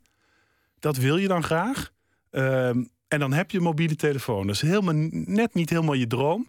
Maar het komt wel in de buurt. Dus wat nu als we dat kunnen doorontwikkelen. En dat we weten dat, dat dit was eigenlijk de droom. En dat is dus ook wat het um, moet worden. Dan, dan heb je ook een veel duidelijker pad over welke technologieën ook echt innovatief zijn. Namelijk de technologieën die, die onze menselijke, uh, menselijkheid ondersteunen, die ook onze zintuigen vergroten, niet afstompen. Uh, die, die aansluiten bij onze intuïties. Die, uh, die, die, intuïties, misschien sommige intuïties die we wel vergeten zijn, ook weer activeren dat soort technologieën. Maar dat is niet een hele persoonlijke droom. Want jou, jouw vader die droomde misschien van een, van een effectievere koelkast. Niet zozeer van het uitvinden ja. van iets nieuws. Zijn collega's droomde van, van een baanbrekende uitvinding als een CD-speler. Maar ja. Jij nee, het is een hele abstracte droom. Dat klopt, ja, dat realiseer ik me. Niet een heel persoonlijke droom in die zin. Ik ben, ben benieuwd, ja. wat, nou, laat ik het dan gewoon ordinair ambitie noemen. Um, ja, toch zie ik het wel als. Ja, ik, nou, het is wel iets. Het is wel een beeld wat ik voel. En ik, uh, ik voel ook de droom. En ik voel me ook capabel om daar iets aan te kunnen bijdragen. Dus ja, in die zin is het toch de, de droom die ik te bieden heb. Je maakt dan toch het onderscheid uh, tussen menselijkheid en, en, en, techniek. Je wil eigenlijk dat de mens meer mens wordt door de, door de techniek. Inmiddels zijn, Zeker, we, ja. zijn we zover dat, dat in sommige steden uh, één op de zes, geloof ik, kinderen door IVF geboren wordt. Dat, die getallen zijn flink toegenomen. En Mhm, dat, dat zal ja. in de toekomst nog verder toenemen. Dan wil ik niet zeggen dat het een ander soort mensen zijn. Of dat het dan geen echte mensen zijn. Maar dan is toch die baby in zekere zin een product van, van de techniek. Ja, dus eh, en, en dat is iets waar wat ik me helemaal besef, is dat de, de toekomst van de mens die hangt samen met de toekomst van techniek. Het En is niet meer los te zien. Op een gegeven moment Dus- kun je gaan selecteren met genen. Dan kan je ook zeggen van nou, mensen, weet je wel, die genen die gaan we repareren voor de geboorte. Dan, dan hebben ze dat soort ziektes niet meer. Dus dan Ja, dat speelt allemaal. Ja, en Is dan de is degene, dan, het, het wordt pas echt problematisch als dan degene die dat eh, kan betalen, die kan het dan doen. En degene die het niet kan betalen, die kan dat niet doen. En dan krijg je, eigenlijk krijg je dan ja, verschillende, ja, je zou bijna kunnen zeggen nieuwe rassen. Eh, de ene met de technologische upgrade en de ander zonder. dat een- lijkt mij helemaal niet wenselijk. Dat is, dat is echt Nou ja, niet mijn droom. is al een beetje aan de hand, toch? De ene, de ene groep krijgt wel ebola en de ander niet. Ja, ja, dus dit speelt al wel. Ja. En, en eh, dus ja, juist om die mensheid. Ik denk dat het wel belangrijk is om, om dat bij elkaar te houden. Het lijkt mij niet wenselijk als we in een situatie komen waarin mensen elkaar op een gegeven moment niet meer als mensen herkennen. Want dat is namelijk het ultieme voorbeeld. Dat, eh, dat zo'n eh designer baby, waar je het eigenlijk over hebt, dat hij op een bepaald moment ook zegt van ja, jullie zijn een soort eh, Neandertalers. Weet je, jullie doen niet meer mee. Dat, dat is een beetje de nachtmerrie. En eh, het is ook eigenlijk veel moeilijker om die, om, die, eh, om die droom te verzinnen dan om die nachtmerrie te verzinnen. Dat, eh, Maar allebei eigenlijk, als je kijkt naar de geschiedenis, dan zijn toch alle dromen en alle nachtmerries tot nu toe bewaarheid. De holocaust is gebeurd, maar er stond ook een man op de maan. Het is, het is allebei gebeurd. Zo zal het in de toekomst dus ook zijn. dat het parallel De, loopt. de, Ja. nachtmerries Maar en de goed, ja. dromen komen allebei uit. En de mens blijft globaal heel stom en ook globaal heel slim. Vermoed ik. Ja, Want ja. zo is het altijd geweest. Ja, alhoewel dan. dat vind ik ook een beetje fatalistisch eh, gedacht. Want eh, ja, wat moet je dan nog doen? Nou, toch proberen die slimheid van die mensen, die wil je dan. Dat potentieel, dat wil je dan. eh, Een betere ja, mens, toch? Nou, een betere mens. Ja, niet dat hij niet goed is of zo. Maar eh, ja, eh, de mens is altijd al een mutant. Hè? Wij, wij, het is verleidelijk om te denken dat je hebt dan evolutie. En op een gegeven moment kruip- kruipen we uit de oceaan. Worden we apen, gaan we rechtop lopen. Oké, dan worden we mens. En dat was dan het einde. Dat was het dan. En, en dat is natuurlijk niet hoe het eh, zal lopen. Omdat evolutie gaat door. Dus die mens verandert ook. En ja, wij, wij gaan dus co-evolueren met die technologie. Dat doen we eigenlijk al. Ehm, en welke kant gaat dat dan op? En hoe is die relatie met technologie? Want ik vind het zelf een heel fascinerend begrip dat je dus co-evolueert. Eh, Net als de bloemen en de bijen, die zijn ook samen geëvolueerd. Dus de bijen die halen de nectar uit de bloemen en ze verspreiden ook hun pollen, zodat die bloemen kunnen zich eigenlijk dankzij de bijen eh, voortplanten. Technologie kan zich ook dankzij de mens voortplanten. Nou, dat gaat heel goed. Dat neemt enorm rap toe. En waar blijft die mens? En hoe, hoe hou je die relatie gelijkwaardig op zijn minst? Want het hoeft ook niet te zijn dat, dat de technologie ons alleen maar dient. Daar zit ook een eigen ja, dynamiek. Die gaat er ook weer vandoor. Het- Maar het moet ook niet op ons gaan parasiteren. Want dat is een beetje. eh, Ja, het nachtmerriescenario is dat. eh, net als de microben in onze maag, die doen allemaal dingen. Dat wij mensen op een gegeven moment ook zo'n ja, radartjes in zo'n enorm technologisch eh, eh, systeem zijn. Ik voel een, eh, een nieuw boek. Dank dat je te gast wilde zijn, eh, Koert van Mensvoort. Ik noem nog even de titel van het boek: Het Kweekvlees Kookboek. En het vorige boek heette Next Nature, met heel veel eh, van je concepten en gedachten.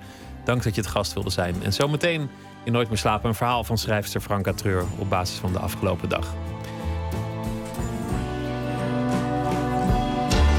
Op Radio 1. Het nieuws van alle kanten.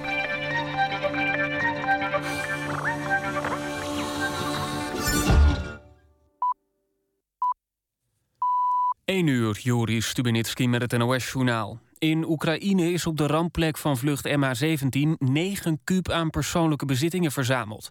Dat zegt het hoofd van de repatriëringsmissie Albersberg.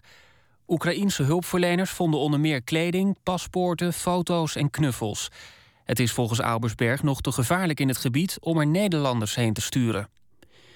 De Noord-Koreaanse leider Kim Jong-un heeft zich na ruim vijf weken weer in het openbaar laten zien. Hij bezocht in de hoofdstad Pyongyang een nieuw wooncomplex. De afgelopen weken werd er hevig gespeculeerd over de gezondheid van Kim. Ook waren er berichten over een machtsstrijd in Noord-Korea. De olieprijs is gezakt tot het laagste niveau in vier jaar. Een vat kost nu 88 dollar. Sinds juni daalde de prijs voor een vat olie met ruim 20 procent. Mogelijk leidde tot een lagere prijs aan de benzinepomp. De belangrijkste oorzaak lijkt de achterblijvende vraag in Europa en China. Verder is het aanbod gestegen omdat Amerika meer olie wint. De regio-president van Catalonië wil het referendum over onafhankelijkheid afblazen. De Spaanse regering noemt het referendum ongrondwettelijk. Volgens de regio-president heeft het geen zin om een referendum te houden dat niet legaal is. De volksraadpleging stond gepland voor 9 november en de voorbereidingen waren al in volle gang. Bondscoach Guus Hiddink is erg teleurgesteld over het 2-0 verlies van Oranje tegen IJsland. Hij wil in alle rust analyseren wat er misging en zegt dat hij gewoon aanblijft.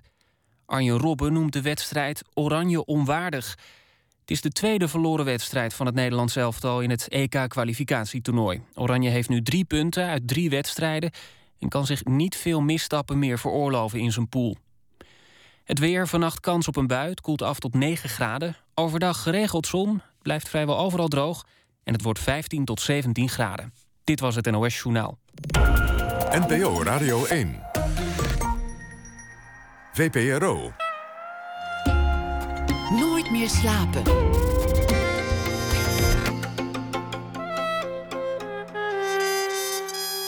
Met Pieter van der Wielen.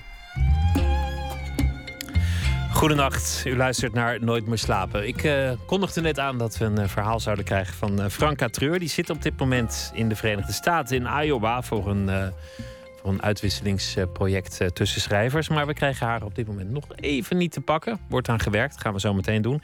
Eerst gaan we maar eens luisteren naar uh, muziek. Uit Portsmouth komt Ian Seagal. Stond uh, in zijn wieg, stond in Engeland, maar hij klinkt heel Amerikaans. De blues is zijn roeping.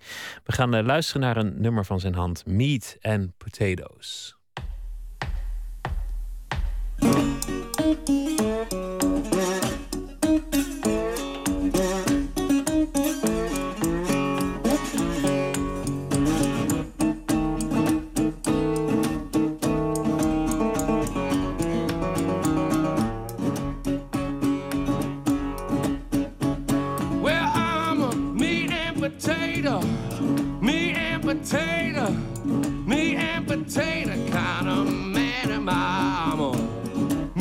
Potato, me and potato, me and potato kind of man am I. Well, my my little girl know how to keep me satisfied.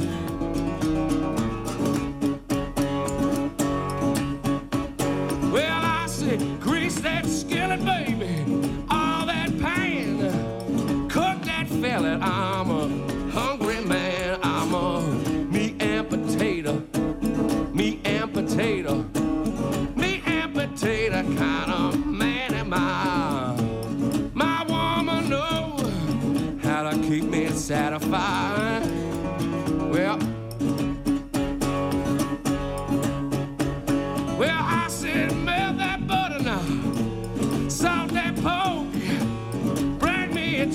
chainsaw and a gardening fall.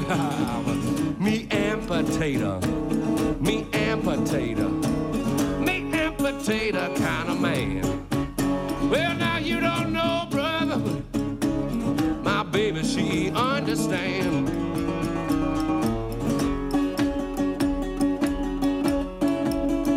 I said, uh, hold damn tomato, damn collard green. any man you seen. Hold them tomato, hold them collard green. Uh, yeah, I eat small meat and potato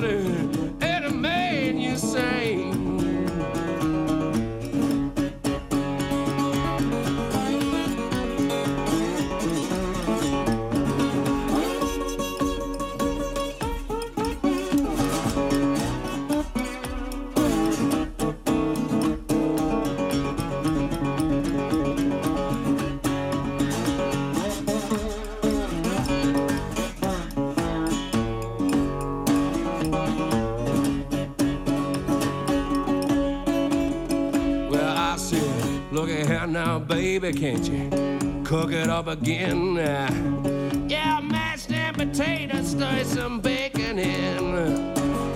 Look here, baby, won't you please cook it up again? I got the mashed and potato, I got to stir my bacon in. Now listen.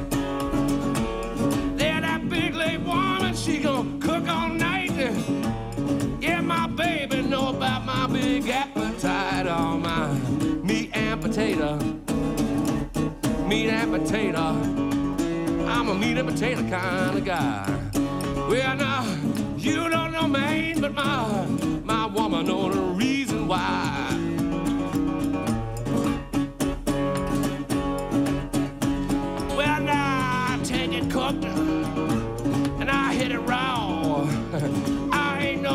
Vegan, I'm a carnivore. I'm a meat and potato, meat and potato. Yeah, I'm a meat and potato kind of man, am I? Yeah, and I said, my baby know how, how to keep me satisfied. I'm a meat and potato kind of man.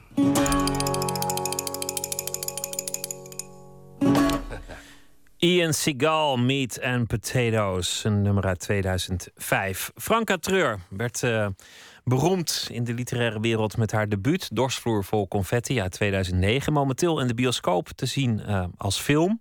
En ze heeft uh, eerder dit jaar een boek geschreven, De Woongroep, over de zoektocht van dertigers in de hoofdstad naar zingeving in het leven. Op dit moment verblijft ze in de Verenigde Staten, in Iowa, waar ze deel uitmaakt van een internationaal schrijversprogramma van de Universiteit van Iowa. Goedenacht, Franka. Hey, hallo. Hallo. Het, uh, ja, opdracht... en daarom was ik hem een uur te laat. Ik dacht dat een uurtje, een uurtje te laat was. Maar... Oh ja, nou, maakt niet uit. We hebben, je, we hebben je aan de lijn. Je was aan het uh, fietsen, ja. heel Amerikaans. Uh, kregen wij door. Ja, precies. Een verhaal ja. bij het nieuws van de dag. Dat is natuurlijk ander nieuws in, in de Verenigde Staten dan hier. Hier in Nederland is het oktober, dus mensen slaan elkaar alweer de, de hersens in met tai-tai-poppen over de Zwarte Piet-discussie. Hij is er alweer. Dat uh, gaat nog drie ja. maanden duren. Dus je zit daar goed in Iowa, kan ik zeggen. Wat is daar het nieuws? Uh, er was natuurlijk heel veel in nieuws. Maar ik heb gekozen voor iets wat al heel lang speelt. En dat is uh, ebola, de uitbraak van ebola. En dat nu ook in, in de VS iemand is overleden aan ebola, in Dallas. En er was in Boston iemand die het had, bijna had, of die, die blijkt het toch niet te hebben. Maar ik dacht, hier staat de angst toe. En, en natuurlijk, het is natuurlijk anders Um, als je hier de berichtgeving leest, is het anders dat het in Amerika ook zelf al is dan wanneer het in, uh, in Afrika is. En ik dacht, over die angst kan ik al een mooi verhaal uh, maken. Ik vond het heel wonderlijk dat, dat iemand het had. En dat hij eigenlijk, ondanks alle protocollen. en dat hij meerdere keren bij de dokter is geweest. het niet werd opgemerkt. terwijl hij wel degelijk uit een gebied kwam, et cetera. Dat iemand anders paniek zaaide die totaal niet in aanmerking kwam. maar die, die schreeuwde heel hard. Dus dat kennelijk je al die protocollen gewoon kunt foppen aan de hand van de vraag of je zelf relativerend van aard bent of niet. Ja, en je omgeving ook, denk ik. Je omgeving moet ook relativerend van aard zijn. En inzien wanneer iets een grapje is. Het was die man over in het vliegtuig waar je het over hebt, toch? Ja, die, die zei, uh... ik heb, ik heb uh, ebola en toen kwamen de mannen met de blauwe pakken... terwijl die helemaal nergens vandaan ja. kwam waar, waar die het had kunnen oplopen. En die andere man die zei, ach, ik heb een beetje koorts, doe niet zo moeilijk. Maar die, die uh, had wel degelijk ebola. Ja, ja. Een verhaal over de angst, dus, kortom. Ja, ja. ja. Zal ik beginnen met deze meteen? Ja, graag. Ja. Sarah houdt veel van Colin, maar ze heeft op hem tegen dat hij op een groot kantoor werkt. Hij heeft daar geen eigen computer. Hij logt in op eentje die vrij is en misschien de dag daarvoor wel gebruikt door een collega die thuis kinderen met buikziekte. Het is algemeen bekend dat kinderen het ene virus naar het andere meenemen vol op de. Ook denkt Colin er nooit automatisch aan zijn handen te wassen nadat hij ergens heeft gepind. Of wanneer hij op een knop van een lift of een parkeermeter heeft gedrukt. En met die handen zit hij weer aan de deurklinken van hun huis. Knoppen van de kraan. Het handvat van de waterkook. Knopjes op de afstandsbediening. Soms zelfs aan haar lippen, al probeert ze dat, als het enigszins kan, te voorkomen. Nu Sarah hoort van het ebola-geval in een stad 600 kilometer bij hen vandaan... is ze extra blij dat ze thuis werkt, dus minder risico loopt. Realiseert zich dat Collins onachtzaamheid nu haar dood kan betekenen. In theorie zou ze van hem moeten scheiden. Gescheiden zijn is nog altijd beter dan dood zijn. Maar dat kan niet. Niet dat ze er berooid zou uitkomen, maar omdat Colin nu juist degene is die in haar gelooft. Hij ziet in haar de dichter die ze op papier nog steeds niet is. Het beste zou het zijn om hem tijdelijk thuis te houden. Maar Colin is niet zo thuisblijverig. Alleen als hij ziek is, laat hij zich door haar vertroetelen. Die gedachte brengt Sarah naar het kastje in de badkamer... waar ze laxeermiddelen en koortsremmers bewaart. Ze haalt de bijsluiters uit de doosjes en bestudeert ze aandachtig op bijwerkingen. Vervolgens vermaalt ze elk enkele pilletjes boven Collins bord. Morgen zal ze nieuwe nodig hebben. Ze zal naar de apotheek moeten, al komt ze daar liever niet. Als er ergens bacillen en virussen Volgens mij ging daar eh, de lijn met uh, Franka Treur definitief ter. Zo mooi was die lijn nog niet, uh, overigens. Um, nou ja, ik weet ook niet hoe ik dat, dat oplos, maar laten we intussen maar muziek draaien. Morgenavond in Paradiso in Amsterdam. De Noorse zanger Erlend Oye. Tegenwoordig woont hij in Italië. Speelt met zijn nieuwe band The Rainbows. Maar heeft ook liedjes van vorige projecten. Widest Boy Alive en King. We gaan een liedje draaien van zijn laatste album. En dat liedje heet Who Do You Report To?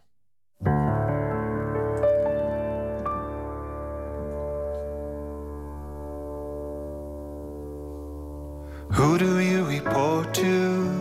To whom can I speak my mind? Do I have to court you? Or can I go directly to a person who is in charge? Do they know about us? Or are we just a number on a file? Are they sick and tired of us? Will they say, Who are you to ask for more than you have? Money doesn't mean much, but you want to feel that you are a part of a system that can last.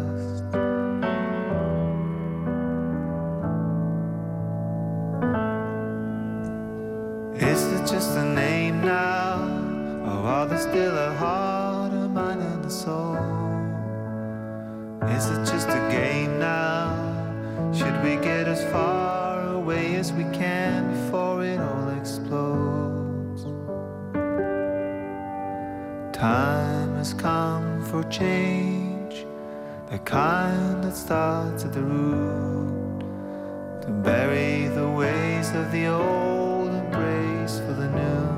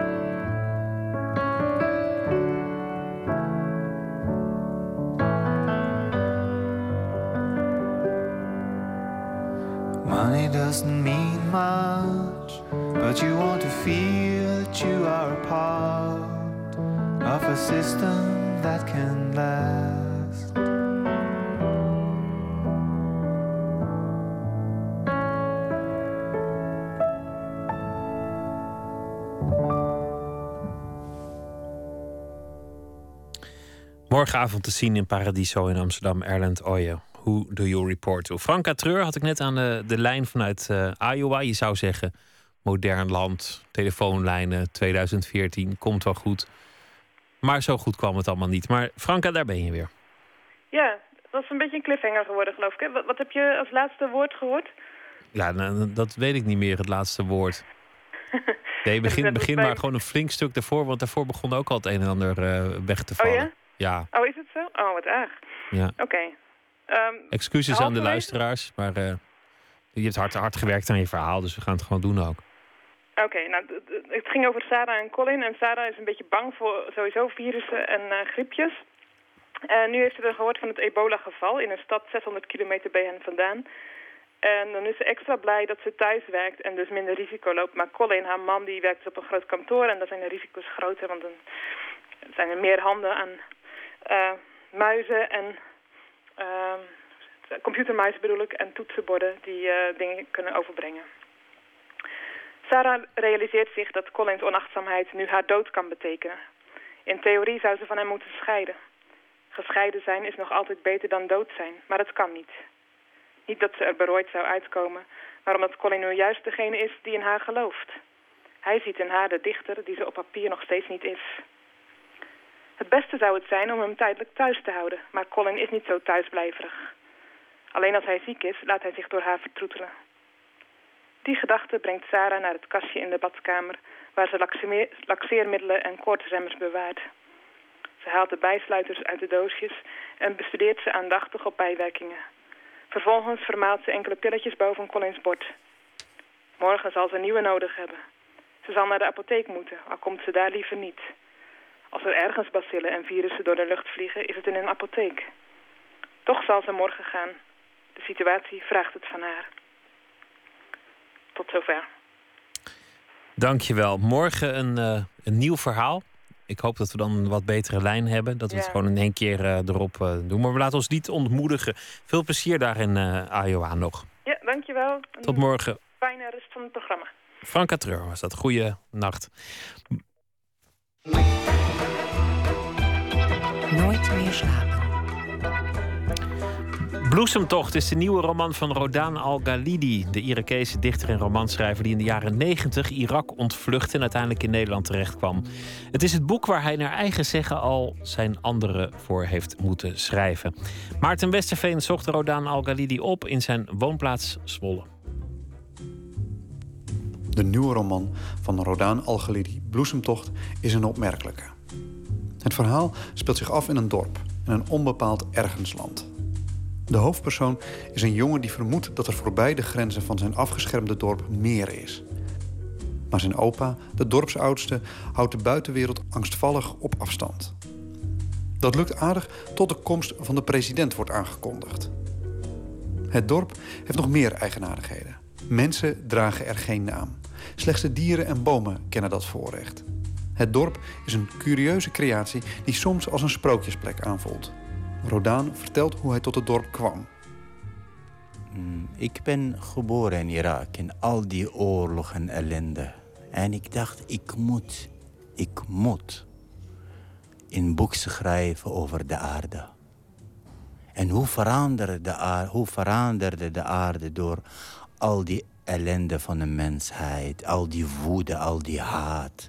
Ik heb dat al die woede en haat en ellende heb ik het meegemaakt. In mijn eigen ogen gezien. Ik heb in mijn leven nu zes oorlogen meegemaakt of gezien. In mijn leven zes.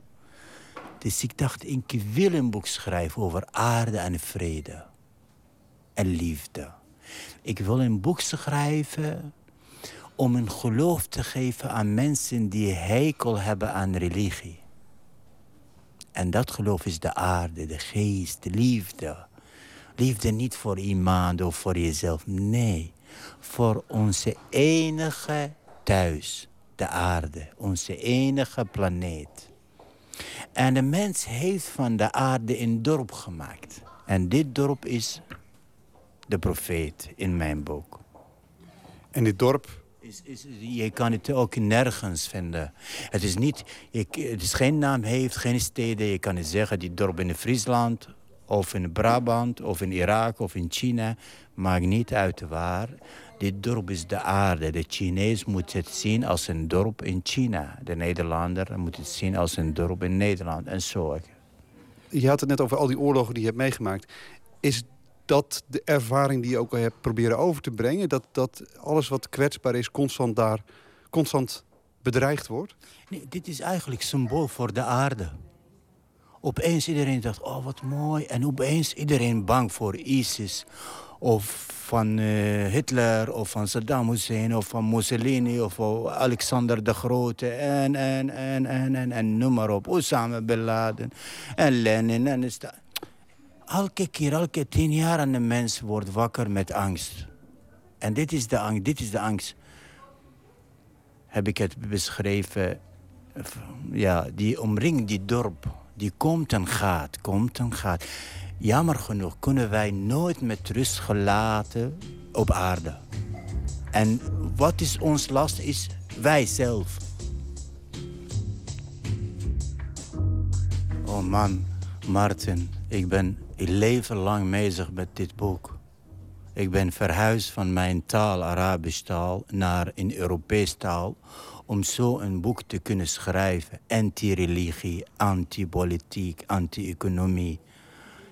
Ik, in, het Arabisch, je kan niet zo een boek schrijven. En ik dacht, ik ga naar Europa, ik ga in een Europese taal... Spaans of Italiaans of Engels of Frans schrijven omdat de Europeanen hebben alles achtergelaten en ze zijn een beetje vrij.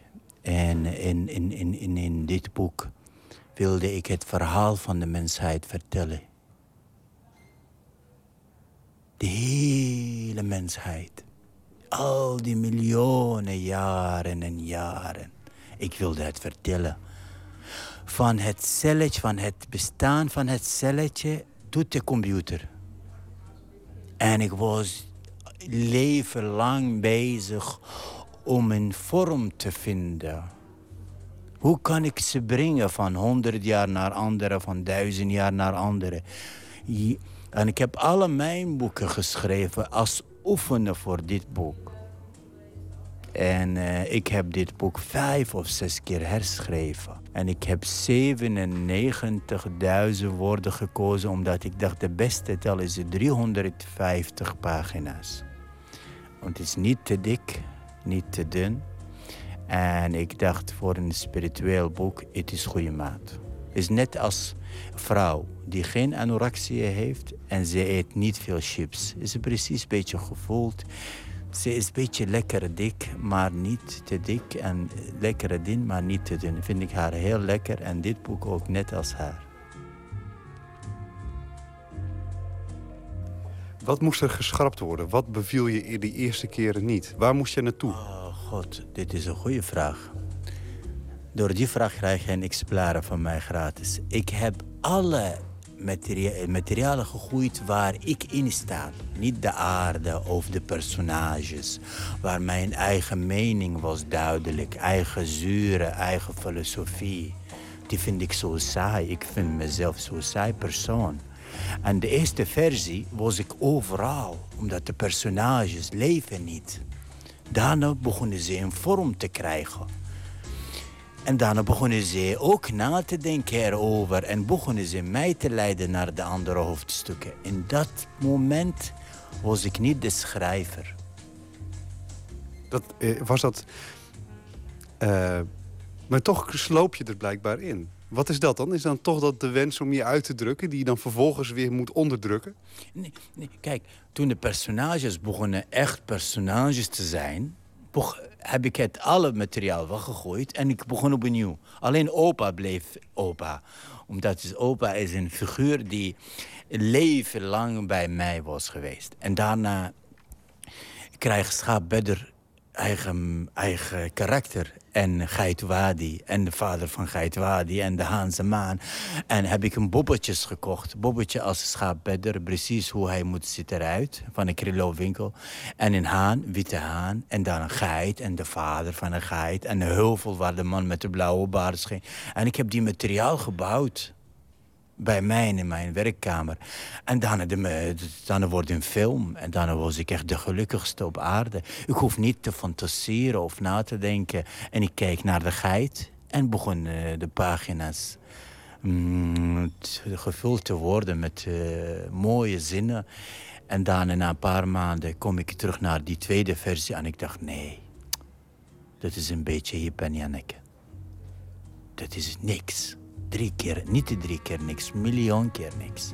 Ik heb ook die versie een beetje ehm, veel materiaal van weggegooid. En na één jaar heb ik een deadline gemaakt met de uitgeverij, de eerste deadline. En ik heb het opnieuw geschreven. Maar daarna niet. En daarna heb ik vier deadlines met de uitgeverij gehad. of vijf, weet ik niet precies.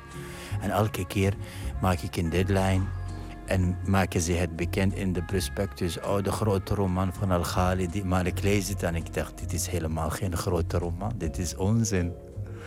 En dan schrijf ik het opnieuw. En doet uh, de finale versie dit. En uh, vind ik het uh, goed. Naast het dorp is Opa de meest markante creatie in het boek. Opa is angstaanjagend, wreed, angstig en sentimenteel. Hij bijt hardleerse dorpelingen en vertoetelt dieren alsof het zijn kinderen zijn. Wie is volgens Rodaan deze opa? Opa is eigenlijk mix van de geest aan de hoofd, het hoofd, de hoofd van de mensheid. Opa is een dictator, maar niet voor de macht voor zichzelf, maar nee, de macht voor de aarde en het leven zelf, zonder religie, politiek en politiek. Dit is opa, de karakter van opa. Opa is een acteur. Opa is, doet alles om de aarde te redden. Van wie? Van zichzelf en van de mensheid. Dit is een, uh, is een mix van alle dictatoren ter wereld. Opa, ik heb zoveel gelezen over Mao Zedong, Stalin, Hitler, Saddam Hussein, Ivan de Slechte in Rusland. Al die dictatoren. En ik ontdekte dat al die dictatoren hebben ze hele zachte kant in hun privéleven. En buiten hun leven hele slechte kant. Die naïeve kant en de slechte kant heb ik bestudeerd. Zo heb ik opa gebouwd. Ik zou zelfs zeggen dat die twee elkaar juist verklaren. Uh, juist sentimentele mensen hebben uh, het vermogen om ongelooflijk hard uit te halen. Juist uit die ongeremdheid van de, van de sentimentaliteit. Ja, misschien. Ik, ik, ik, ik, moet echt zeggen, ik, ik kan echt niet vertellen over het boek. Ik heb het boek net alsof ik het niet beschreven, maar heeft mij beschreven. Ik, omdat eh, afgelopen maand heb ik het gelezen in mijn eh, laptop. En ik verbaas me dat ik dacht, heb ik dat geschreven? Heb ik dat zelf bedacht? Rodaan Al-Ghalidi in gesprek met verslaggever Maarten Westerveen. Zijn nieuwe boek heet Bloesemtocht. Er is een uh, nieuw album uit van Frederik Spicht, The Medicine Show. En dat is meteen ook een theatervoorstelling geworden. The Medicine Show was in het Amerika van de 19e eeuw een reizend gezelschap. Vol verhalenvertellers, goochelaars, muzikanten. En uh, als het even kon, ging er ook een dokter mee die poeders en pillen verkocht. Tegen alles wat je maar onder de leden kunt hebben: ziektes en andere ongemakken. Het album dus. Daarvan draaien wij het liedje Bobby.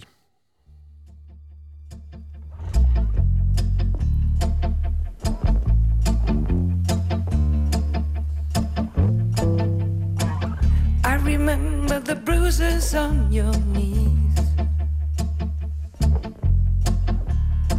And I recall you gibbering to me. You looked so pale and little, so free and brittle. I have a picture on the wall. Where you are still so very small. And everything to give, learning how to live. Don't turn and walk away. No matter what they say.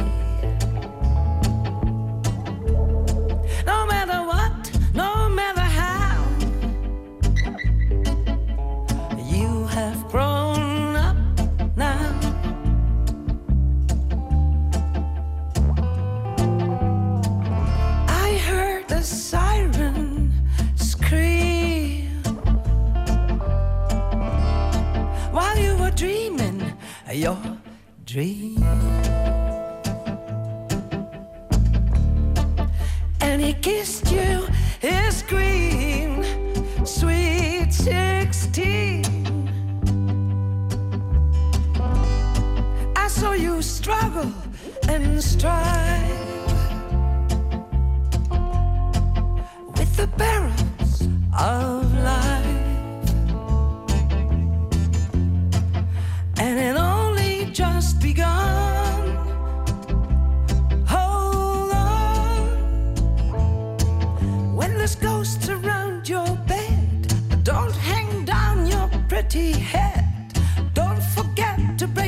Devil's embrace. Don't forget, I love you always.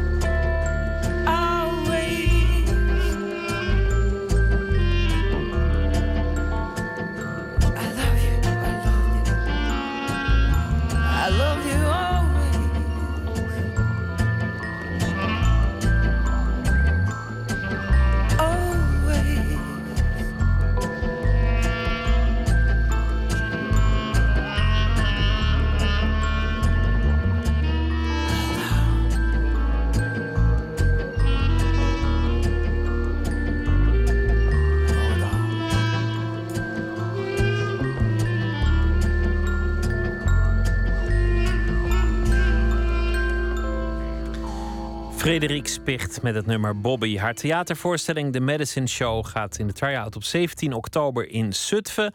Twee dagen later is de echte première in Amsterdam... en daarna een tour door het hele land. Nooit meer slapen.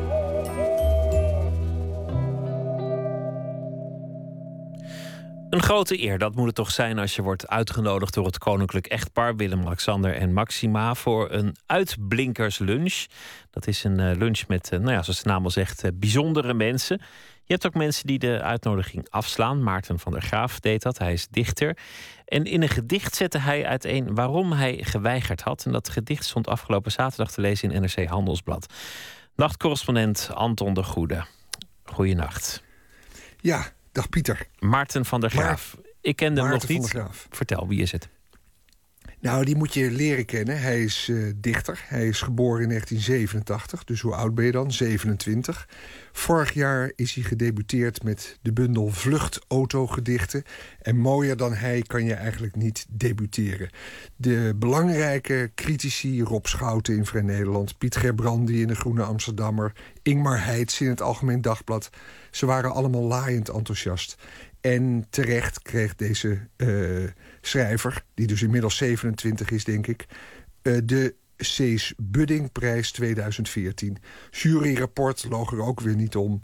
Alleen maar jubel over een vrolijkheid die hij tentoonspreekt. De schwung van zijn gedichten, zonder begrenzing, een eigen volledige taalwereld. Ja, en toen werd hij dus uitgenodigd door het Koninklijk Huis... Want inderdaad, wat jij zegt, ze hebben daar eh, bij Willem-Alexander en Maxima de uitblinkerslunch, mensen die een prijs hebben gekregen. En Maarten van der Graaf vertelde vanmiddag eerst aan mij hoe dat was begonnen. Ik eh, ontving een brief daarvoor. Mensen die dan een eh, prestatie hebben geleverd in de afgelopen tijd op het gebied van wetenschap of sport of cultuur. Hè, dat, eh, je moet ook denken aan de kampioen darten bijvoorbeeld of zo. Die eh, worden dan uitgenodigd en eh, ja, die zouden dan gaan lunchen en over hun prestatie praten, zoals het heet in die brief, met ja, de majesteiten. Een enorme eer, zou je zeggen. Maar goed, het kan ook zijn dat je geen zin hebt, om, om wat voor redenen dan ook. Waarom Nee. heeft hij ervoor gekozen om dan in een gedicht te schrijven waarom hij niet wil gaan? En waarom heeft hij niet gewoon discreet dat afgewimpeld en gezegd: dank voor de uitnodiging, maar ik kies Ja. ervoor niet te komen? Waarom moet je daar theater van maken? Ehm, dat heeft hij nou precies in dat gedicht uiteengezet. Dus laten we daar eerst naar luisteren. Je zei al, het stond in NRC Handelsblad. Voor wie het gemist heeft, ik vroeg het hem nog een keer te laten horen. Hier komt hij. Majesteiten. Allereerst wil ik u danken voor de uitnodiging voor de zogenaamde uitblinkerslunch op Paleis Noordeinde, die ik in goede orde ontving. In dit gedicht leg ik uit waarom ik niet op uw uitnodiging zal ingaan. De dichter Tonnes Oosterhof schrijft in Leegte Lacht over prinses Beatrix, uw moeder slash schoonmoeder. De koningin is een steenrijk wijf dat afstamt van roofridders. Wanneer ik deze regels lees, knik ik instemmend. Majesteiten, de privileges die u geniet maken mij nerveus. Wanneer ik aan u denk, doemt een vaal Eftelingland op, waar het ruikt naar rottend blad en mijn vrienden holtes hebben waar eerst ogen zaten. Ik kom uit een ver, vlak gebied dat door inpoldering aan uw rijk is toegevoegd. En stel mij voor dat u deze brief in bed aan elkaar voorleest. Om uw bed is eikenhorst en daarbuiten het vigerend duister. Op de televisie doen uw onderdanen dingen voor geld, roem of uit verveling. Ik vraag u deze afwijzing niet persoonlijk op te vatten. Het gaat mij om uw geboorte. Daarom hoop ik niet dat u mij opgeeft, majesteiten. Want er is een Nederland waarin wij zouden kunnen lunchen. Leg uw kronen af en kom naar mijn bovenwoning. U moet in Lombok, Utrecht zijn. Vijf minuten lopen vanaf het station. Alle dingen zijn gereed. Nou, dat is eh, toch schappelijk. Hè? Als, eh, als de koning zijn kroon neerlegt en bereid is naar Utrecht te komen, dan wil hij alsnog best een bammetje met hem, met hem eten. Dat, eh, het is niet bescheiden, laat ik het zo zeggen. Nee, ik vroeg hoe beslist hij nou was in, deze, eh, in, deze, is- in dit besluit. En hij zei, nou, hij had wel een beetje getwijfeld. Hij had eh, namelijk eh, met zijn oma eh, besproken. Die had namelijk gezegd, ja, dat kan je eigenlijk niet doen. Het is een hele eer. En dan kan je het eigenlijk niet maken om nee te zeggen tegen de koningin. Maar zoals je net hoorde, hij moet echt niets van ons koningshuis hebben. Eigenlijk een foutje met- van, van de Rijksvoorlichtingsdienst, zou je zeggen. Want volgens mij worden dingen, dat gaat dan meer over prijs hoor. Ik weet niet hoe het, hoe het over, over zo'n lunch is. Maar wordt dan altijd toch wel een beetje ge- gepolst in de omgeving? Zou die daar interesse in hebben? Ze voorkomen altijd wel redelijk, en dat is ook hun taak, dat je zo voor het blok wordt gezet met een, met een publieke afwijzing. Ja, ja misschien, misschien niet goed gepolst. Niet de AIVD erop afgestuurd om, eh, om het eh, vooraf te onderzoeken. Ik weet het niet. Ik weet niet of de Ehm, AIVD dat doet hoor, maar een knipselmaf Nee. doet vaak al wonderen, toch? We denken natuurlijk altijd dat, eh, dat het allemaal heel, heel eh, goed voorbereid wordt. Maar het is natuurlijk ook, denk ik, gewoon iemand die denkt... we gaan die dichter vragen. En bijna nooit zegt iemand nee. En, eh, en hij wel. En vooral het feit van de erfopvolging, dat zit ook in dat gedicht. Het feit dat je koning wordt alleen omdat je vader of je moeder dat ook was... komt hem als idioot voor. Niet in de laatste plaats...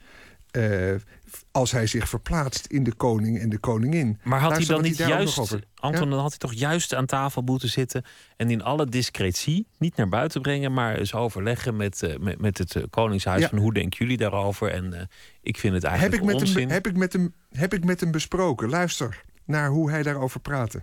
Ik vraag me altijd af hoe zich, zij, zij zich daar zelf toe verhouden. Hè. Ze- het is inderdaad, eh, ze hebben een bepaalde positie doordat ze bepaald bloed hebben. Ehm, en eh, daar kunnen ze ook weer niet echt van af. Dus dat is ook weer heel moeilijk. Ja, tot, tot ze natuurlijk beslissen eruit te stappen. En dat zou kunnen. En toen dacht ik, als dat dan kan, dan kan ik eh, voorstellen dat ze dat doen. Waarna ik ze dan bij mij thuis eh, ontvang. Hè, wat ik dan ook in het gedicht doe. Dus ik, denk- ik denk dat is nou de way out voor ze. Je had kunnen denken van nou, dan ga ik dat met ze bespreken. Maar dat is misschien wel niet de bedoeling van zo'n uitnodiging. Nee, nee, nee. Ik denk niet dat, dat je als je dan komt, dat je eh, eh, een balletje moet opgooien over het wel of niet afschaffen van de monarchie. ik denk dat dat dan weer niet van je verwacht wordt, op een of andere manier. Nee. En ehm, is er eigenlijk een reactie gekomen op jouw weigering vanuit het Koningshuis of de Rijksvoorlichtingsdienst? Hebben zij gereageerd? Nee, er is niet op mij gereageerd eigenlijk nog. Ik heb ook geen, er lopen ook geen mannen in regenjas voor mijn huis langs. En eh, nee, er is niks. Een verpletterend stilzwijgen. Maar ja, dat, dat, ook, ook dat had je kunnen verwachten natuurlijk. Ik bedoel, de, het is juist een brief, dat wist je al als je de vorm kiest, waar geen reactie op komt. Behalve dan van eh, een heleboel mensen die jou in je mailbox eh, benaderden, begrijp ik. Je kwam er eigenlijk zaterdag in NRC Handelsblad mee naar buiten. Ja, precies. En eh, mensen lezen dat. En er gingen me echt mailen. De- de- ik, ik maak dat soort dingen eigenlijk nooit mee, hoor. Maar vreemden die ik niet ken, die vinden dat het mooi is, bijvoorbeeld. Nou, dat vond ik leuk om te lezen. Waren er ook reacties van mensen die zeiden van dit doe je niet? Volgens mij zag ik, eh, volgens mij zag ik op Twitter, eh, Twitter het woord aandachtshoeren voorbij komen. Aandachtshoer, juist. Ja, ja. Dus dan weet je wel dat het... eh, hè? Ja. dat het negatief is. Een aandachtshoer, is het dan iemand die, die uh, nou ja, ben je gewoon een aandachtshoer? Ja, nee, is eigenlijk wel duidelijk. ja, ik wil nog een verduidelijking, ah, dus maar... Wordt, ja. Er wordt natuurlijk altijd gescholden. Het zou interessant zijn of luisteraars nu... wat die er eigenlijk van vinden. Misschien moeten ze mailen naar nooitmeerslapen.vpro.nl. Of twitteren en uh, kijken wat, wat zij er eigenlijk van vinden. Hoe de, hoe de, hoe de mening ligt hierover. Er was Ja. trouwens ook een, la, een laaiend enthousiaste reactie. En die kwam van het Republiek, Republikeinengenootschap. Waar men ogenblikkelijk dacht: ah, een jonge jongen, een jonge dichter. En hij werd uitgenodigd om op de algemene ledenvergadering binnenkort het gedicht te komen voordragen. Nou, dat zegt ook wel iets. ook. Dat zegt wel iets over de staat van het Republikeins Genootschap. Dat ze zo'n actietje meteen opspringen en opveren. Dat, dat, dat, Ja. nou, dan hebben ze toch niet echt een revolutie eh, ehm, in, in het verschiet. Als je, als je hiervan opveert, toch?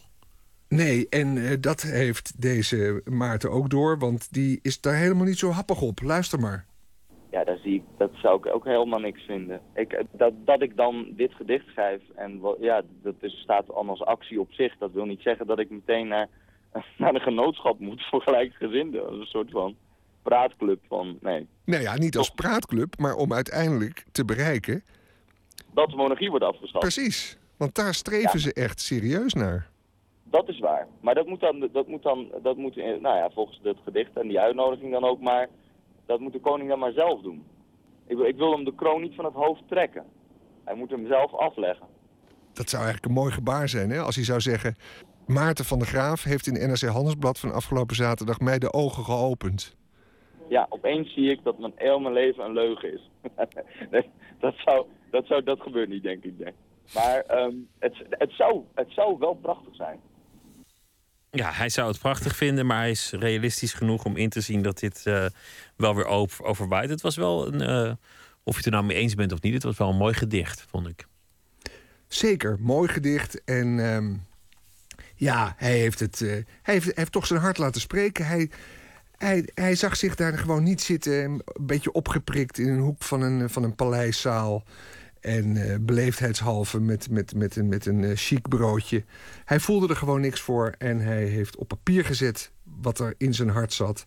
En dat vind ik eh, lofwaardig en leuk dat NRC Handelsblad het afdrukte. Ja, ik geloof dat als, als ze mij zouden uitnodigen, zou ik gewoon gaan. Omdat ik gewoon al benieuwd ben wat voor wijn er dan geschonken wordt. Ik heb eh, niet zulke principes. Maar goed, ieder zijn ding. Anton, dankjewel. Hele goede nacht. We gaan, eh, we gaan weer luisteren naar eh, muziek van eh Voodoo Game. Pas Contant heet het nummer. Het is een groep uit Togo, Benin in Afrika. De bakermat van de voodoo-cultuur ook daar. En ook een rijke muziekcultuur waar dit dan een voorbeeld van is. Pas Contant.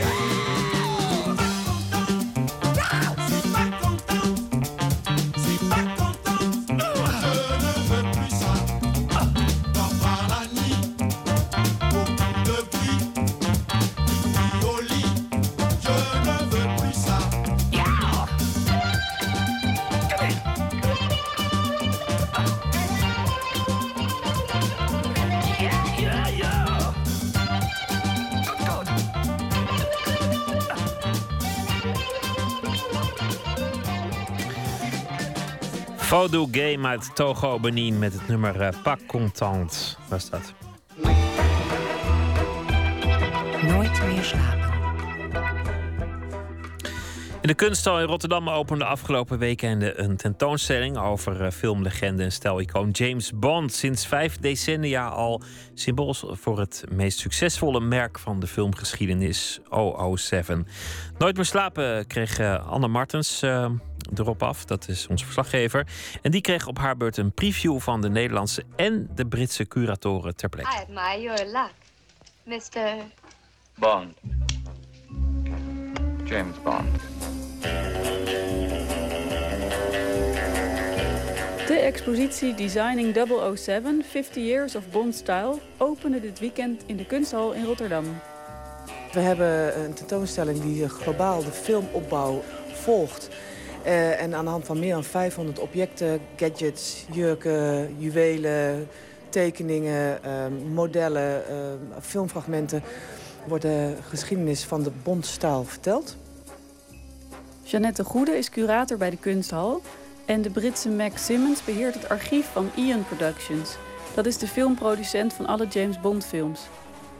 I worked with the two curators. Together, we looked at what I had in the archive, and they made a narrative story to try to show and celebrate the creative collaboration for over 50 years of making the Bond films. Mac Simmons heeft de tentoonstelling samengesteld, samen met een kostuumontwerper en een modejournalist. En samen maakten zij een selectie van de vele props, gadgets en documenten die in het James Bond archief in Engeland liggen.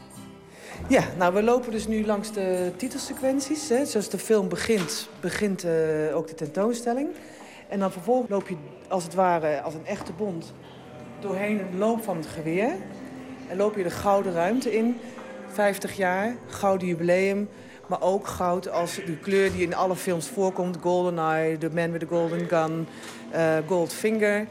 En je loopt dus een ruimte in waarin eh, goud de hoofdrol speelt. Goldfinger. The man, the man with the Midas touch. A spider's touch. Je hebt allerlei gouden objecten die uit de film eh, komen.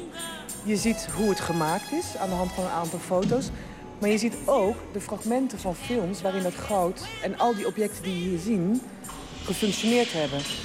En dat gaat doorheen de hele tentoonstelling. Je hebt steeds het object, een verhaal, een filmfragment, tekeningen, ontwerpen. Dus je ziet hoe, hoe filmmakers denken en hoe eh, objecten functioneren in de film.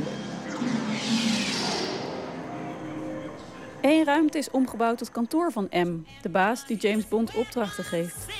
Achter een met leer beklede deur zit een Miss Moneypenny pop. En aan de kapstok hangt een van de oudste kostuums die bewaard is gebleven. Een donkerblauwe lange jas en een slappe vilthoed. John Connery droeg die in de allereerste Bondfilm toen hij zijn allereerste opdracht van M kreeg. Uh, we had to buy it back at auction. It's very common in the 60s for all of the um, costumes to be either given to the stars or they're returned, they're rented and returned. And in this case, they gave all of Sean Connery's costumes to him, and somehow this came back into availability at an auction. So we bought it. In de jaren 60 was het gebruikelijk om kostuums aan de acteurs mee te geven of te verkopen. Deze jas kon Eon Productions op een gegeven moment via een veiling terugkopen. Pas in de jaren 90 is geïnventariseerd wat er allemaal bewaard is gebleven van James Bond films. One of the draftsmen on Goldfinger kept saving things like the concept art, the technical drawings, and so we have a lot of uh, that represented from the 1960s. Een van de tekenaars had vanaf de jaren 60 al wel dingen bewaard. Ze lagen verspreid over Pinewood Studios in de buurt van Londen. They had everything hidden away in all sorts of uh, offices and garages and lockers, peppered all over Pinewood Studios. So in the 90s, we started inventorying it and taking them all, getting it all collected together to see what had survived. Mr. Franks, your passport is quite in order. Well, anyone seeing you in that outfit, Moneypenny, would most certainly be discouraged from leaving the country. What can I bring you back from Holland? A diamond? In a ring? Would you settle for a tulip? Echt de, ruimte met de, met de gadgets. Vandaar dat ik je even hierheen wilde halen. Want dit is de Q-branch. Dus hij heeft zijn opdracht gekregen en nu krijgt hij zijn, eh, zijn wapens, zou je kunnen zeggen. En hier zie je allerlei verschillende innovaties, eh, props, eh, waarmee Bond ja, de, de wereld in kan gaan. Hè. Die krijgt hij mee van, van Q. En wat heel erg mooi is aan deze ruimte is dat je allerlei objecten ziet die nu misschien heel erg gedateerd zijn of er heel erg ontroerend mooi handgemaakt uitzien. Maar destijds, toen ze in de film figureerden, heel erg uit, vooruit liepen op wat er mogelijk is. Eh, Meg vertelde over eh, bijvoorbeeld de onderwatercamera die hier staat. En die is dus uit 1965. Maar toen bestond de onderwatercamera helemaal niet. Onder camera's werden met een grote bol onder water meegenomen, maar je had niet een echte onderwatercamera. Gun and a radio. Not exactly Christmas, is it? Were you expecting an exploding pen? We don't really go in for that anymore. Good luck out there in the field. And please return the equipment in one piece. Maar hoe gaat het nou bij Ian Productions? Is er een echte Q in huis die dit soort dingen verzint? It's a collaboration between the writers, the directors, and the special effects department and the art department. They all get together and, and brainstorm. It's, it's usually real technology, and they have uh, their contacts in think tanks for companies. De filmmakers blijken nauwe banden te hebben met bedrijven, denktanks en de overheid om over de nieuwste technologische snufjes en wapens te horen. Diamonds are forever. Hold one up and then caress it. Eh, ik vind het wel bijzonder dat ze dus zo ongelooflijk precies op de tijd zitten. Dus het is, eh, het is niet gedateerd. Het is gedateerd in de zin van dat het heel erg van nu is. Telkens weer. Ehm, dus Daniel Craig is van, van nu. Hij heeft dus echt de, de kleding aan en de pasvorm. En het is niet zozeer iets wat hij, hij hoeft de troepen vooruit te lopen wat betreft zijn kleding. Maar hij loopt er ook zeker niet achteraan. En hij wordt dan wel een stijlicoon omdat hij natuurlijk dat zo fantastisch draagt. Willen mensen nog steeds een bondpak hebben, omdat het zo waanzinnig prachtig een man kleedt.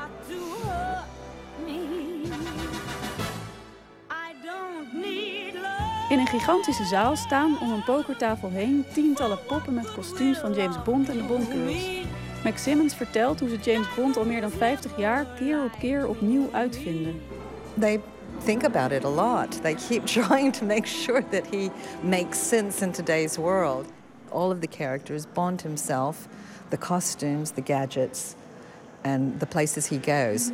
Whereas if Jamaica would have been very exotic in 1962, most people wouldn't be having a holiday in Jamaica. And whereas the um, Quantum of Solace, you found yourself in Bolivia, um, which today a lot of people are, don't go on holiday in Bolivia. So would they change the exotic locations to suit the period of time as well? De filmproducent houdt dus rekening met zijn kleding, met de gadgets en met de plekken waar hij naartoe gaat. Diamonds never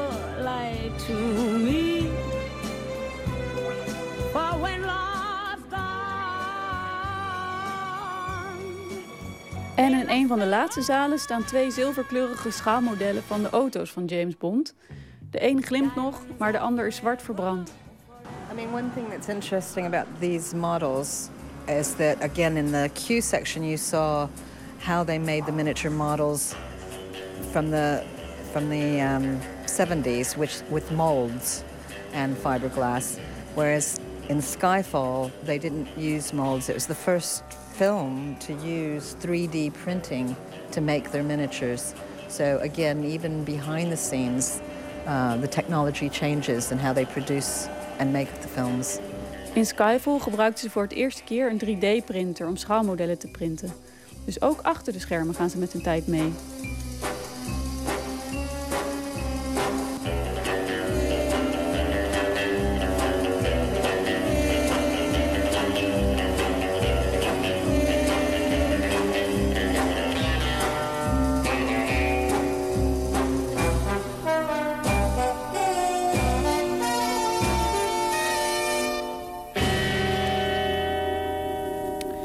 Designing 007, 50 Years of Bandstaal. Te zien in Rotterdam, nog tot februari in de Kunsthal. Een bijdrage van Anne Martens. We gaan luisteren naar eh, muziek uit Schotland. Stuart Murdoch, Another Saturday.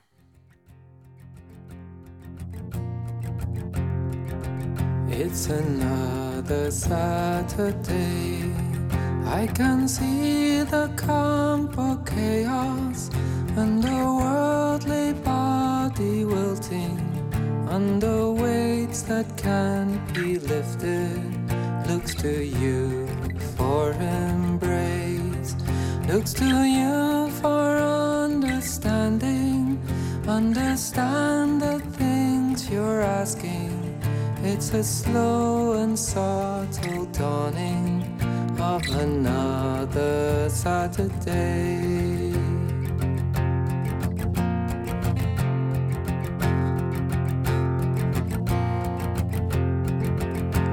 Good to the one that's near and bow down to one that's wanting.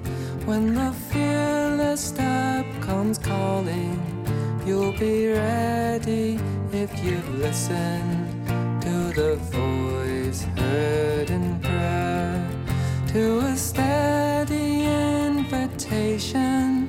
Shut your eyes when you're angry, bow your head when you get lonely on another Saturday.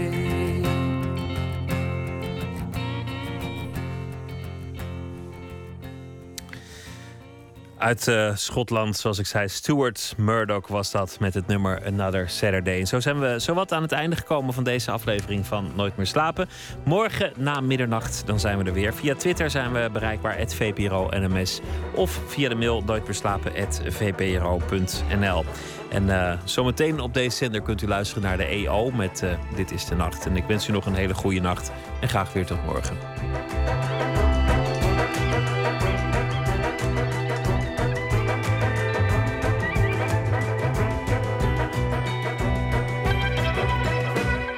Op Radio 1, het nieuws van alle kanten.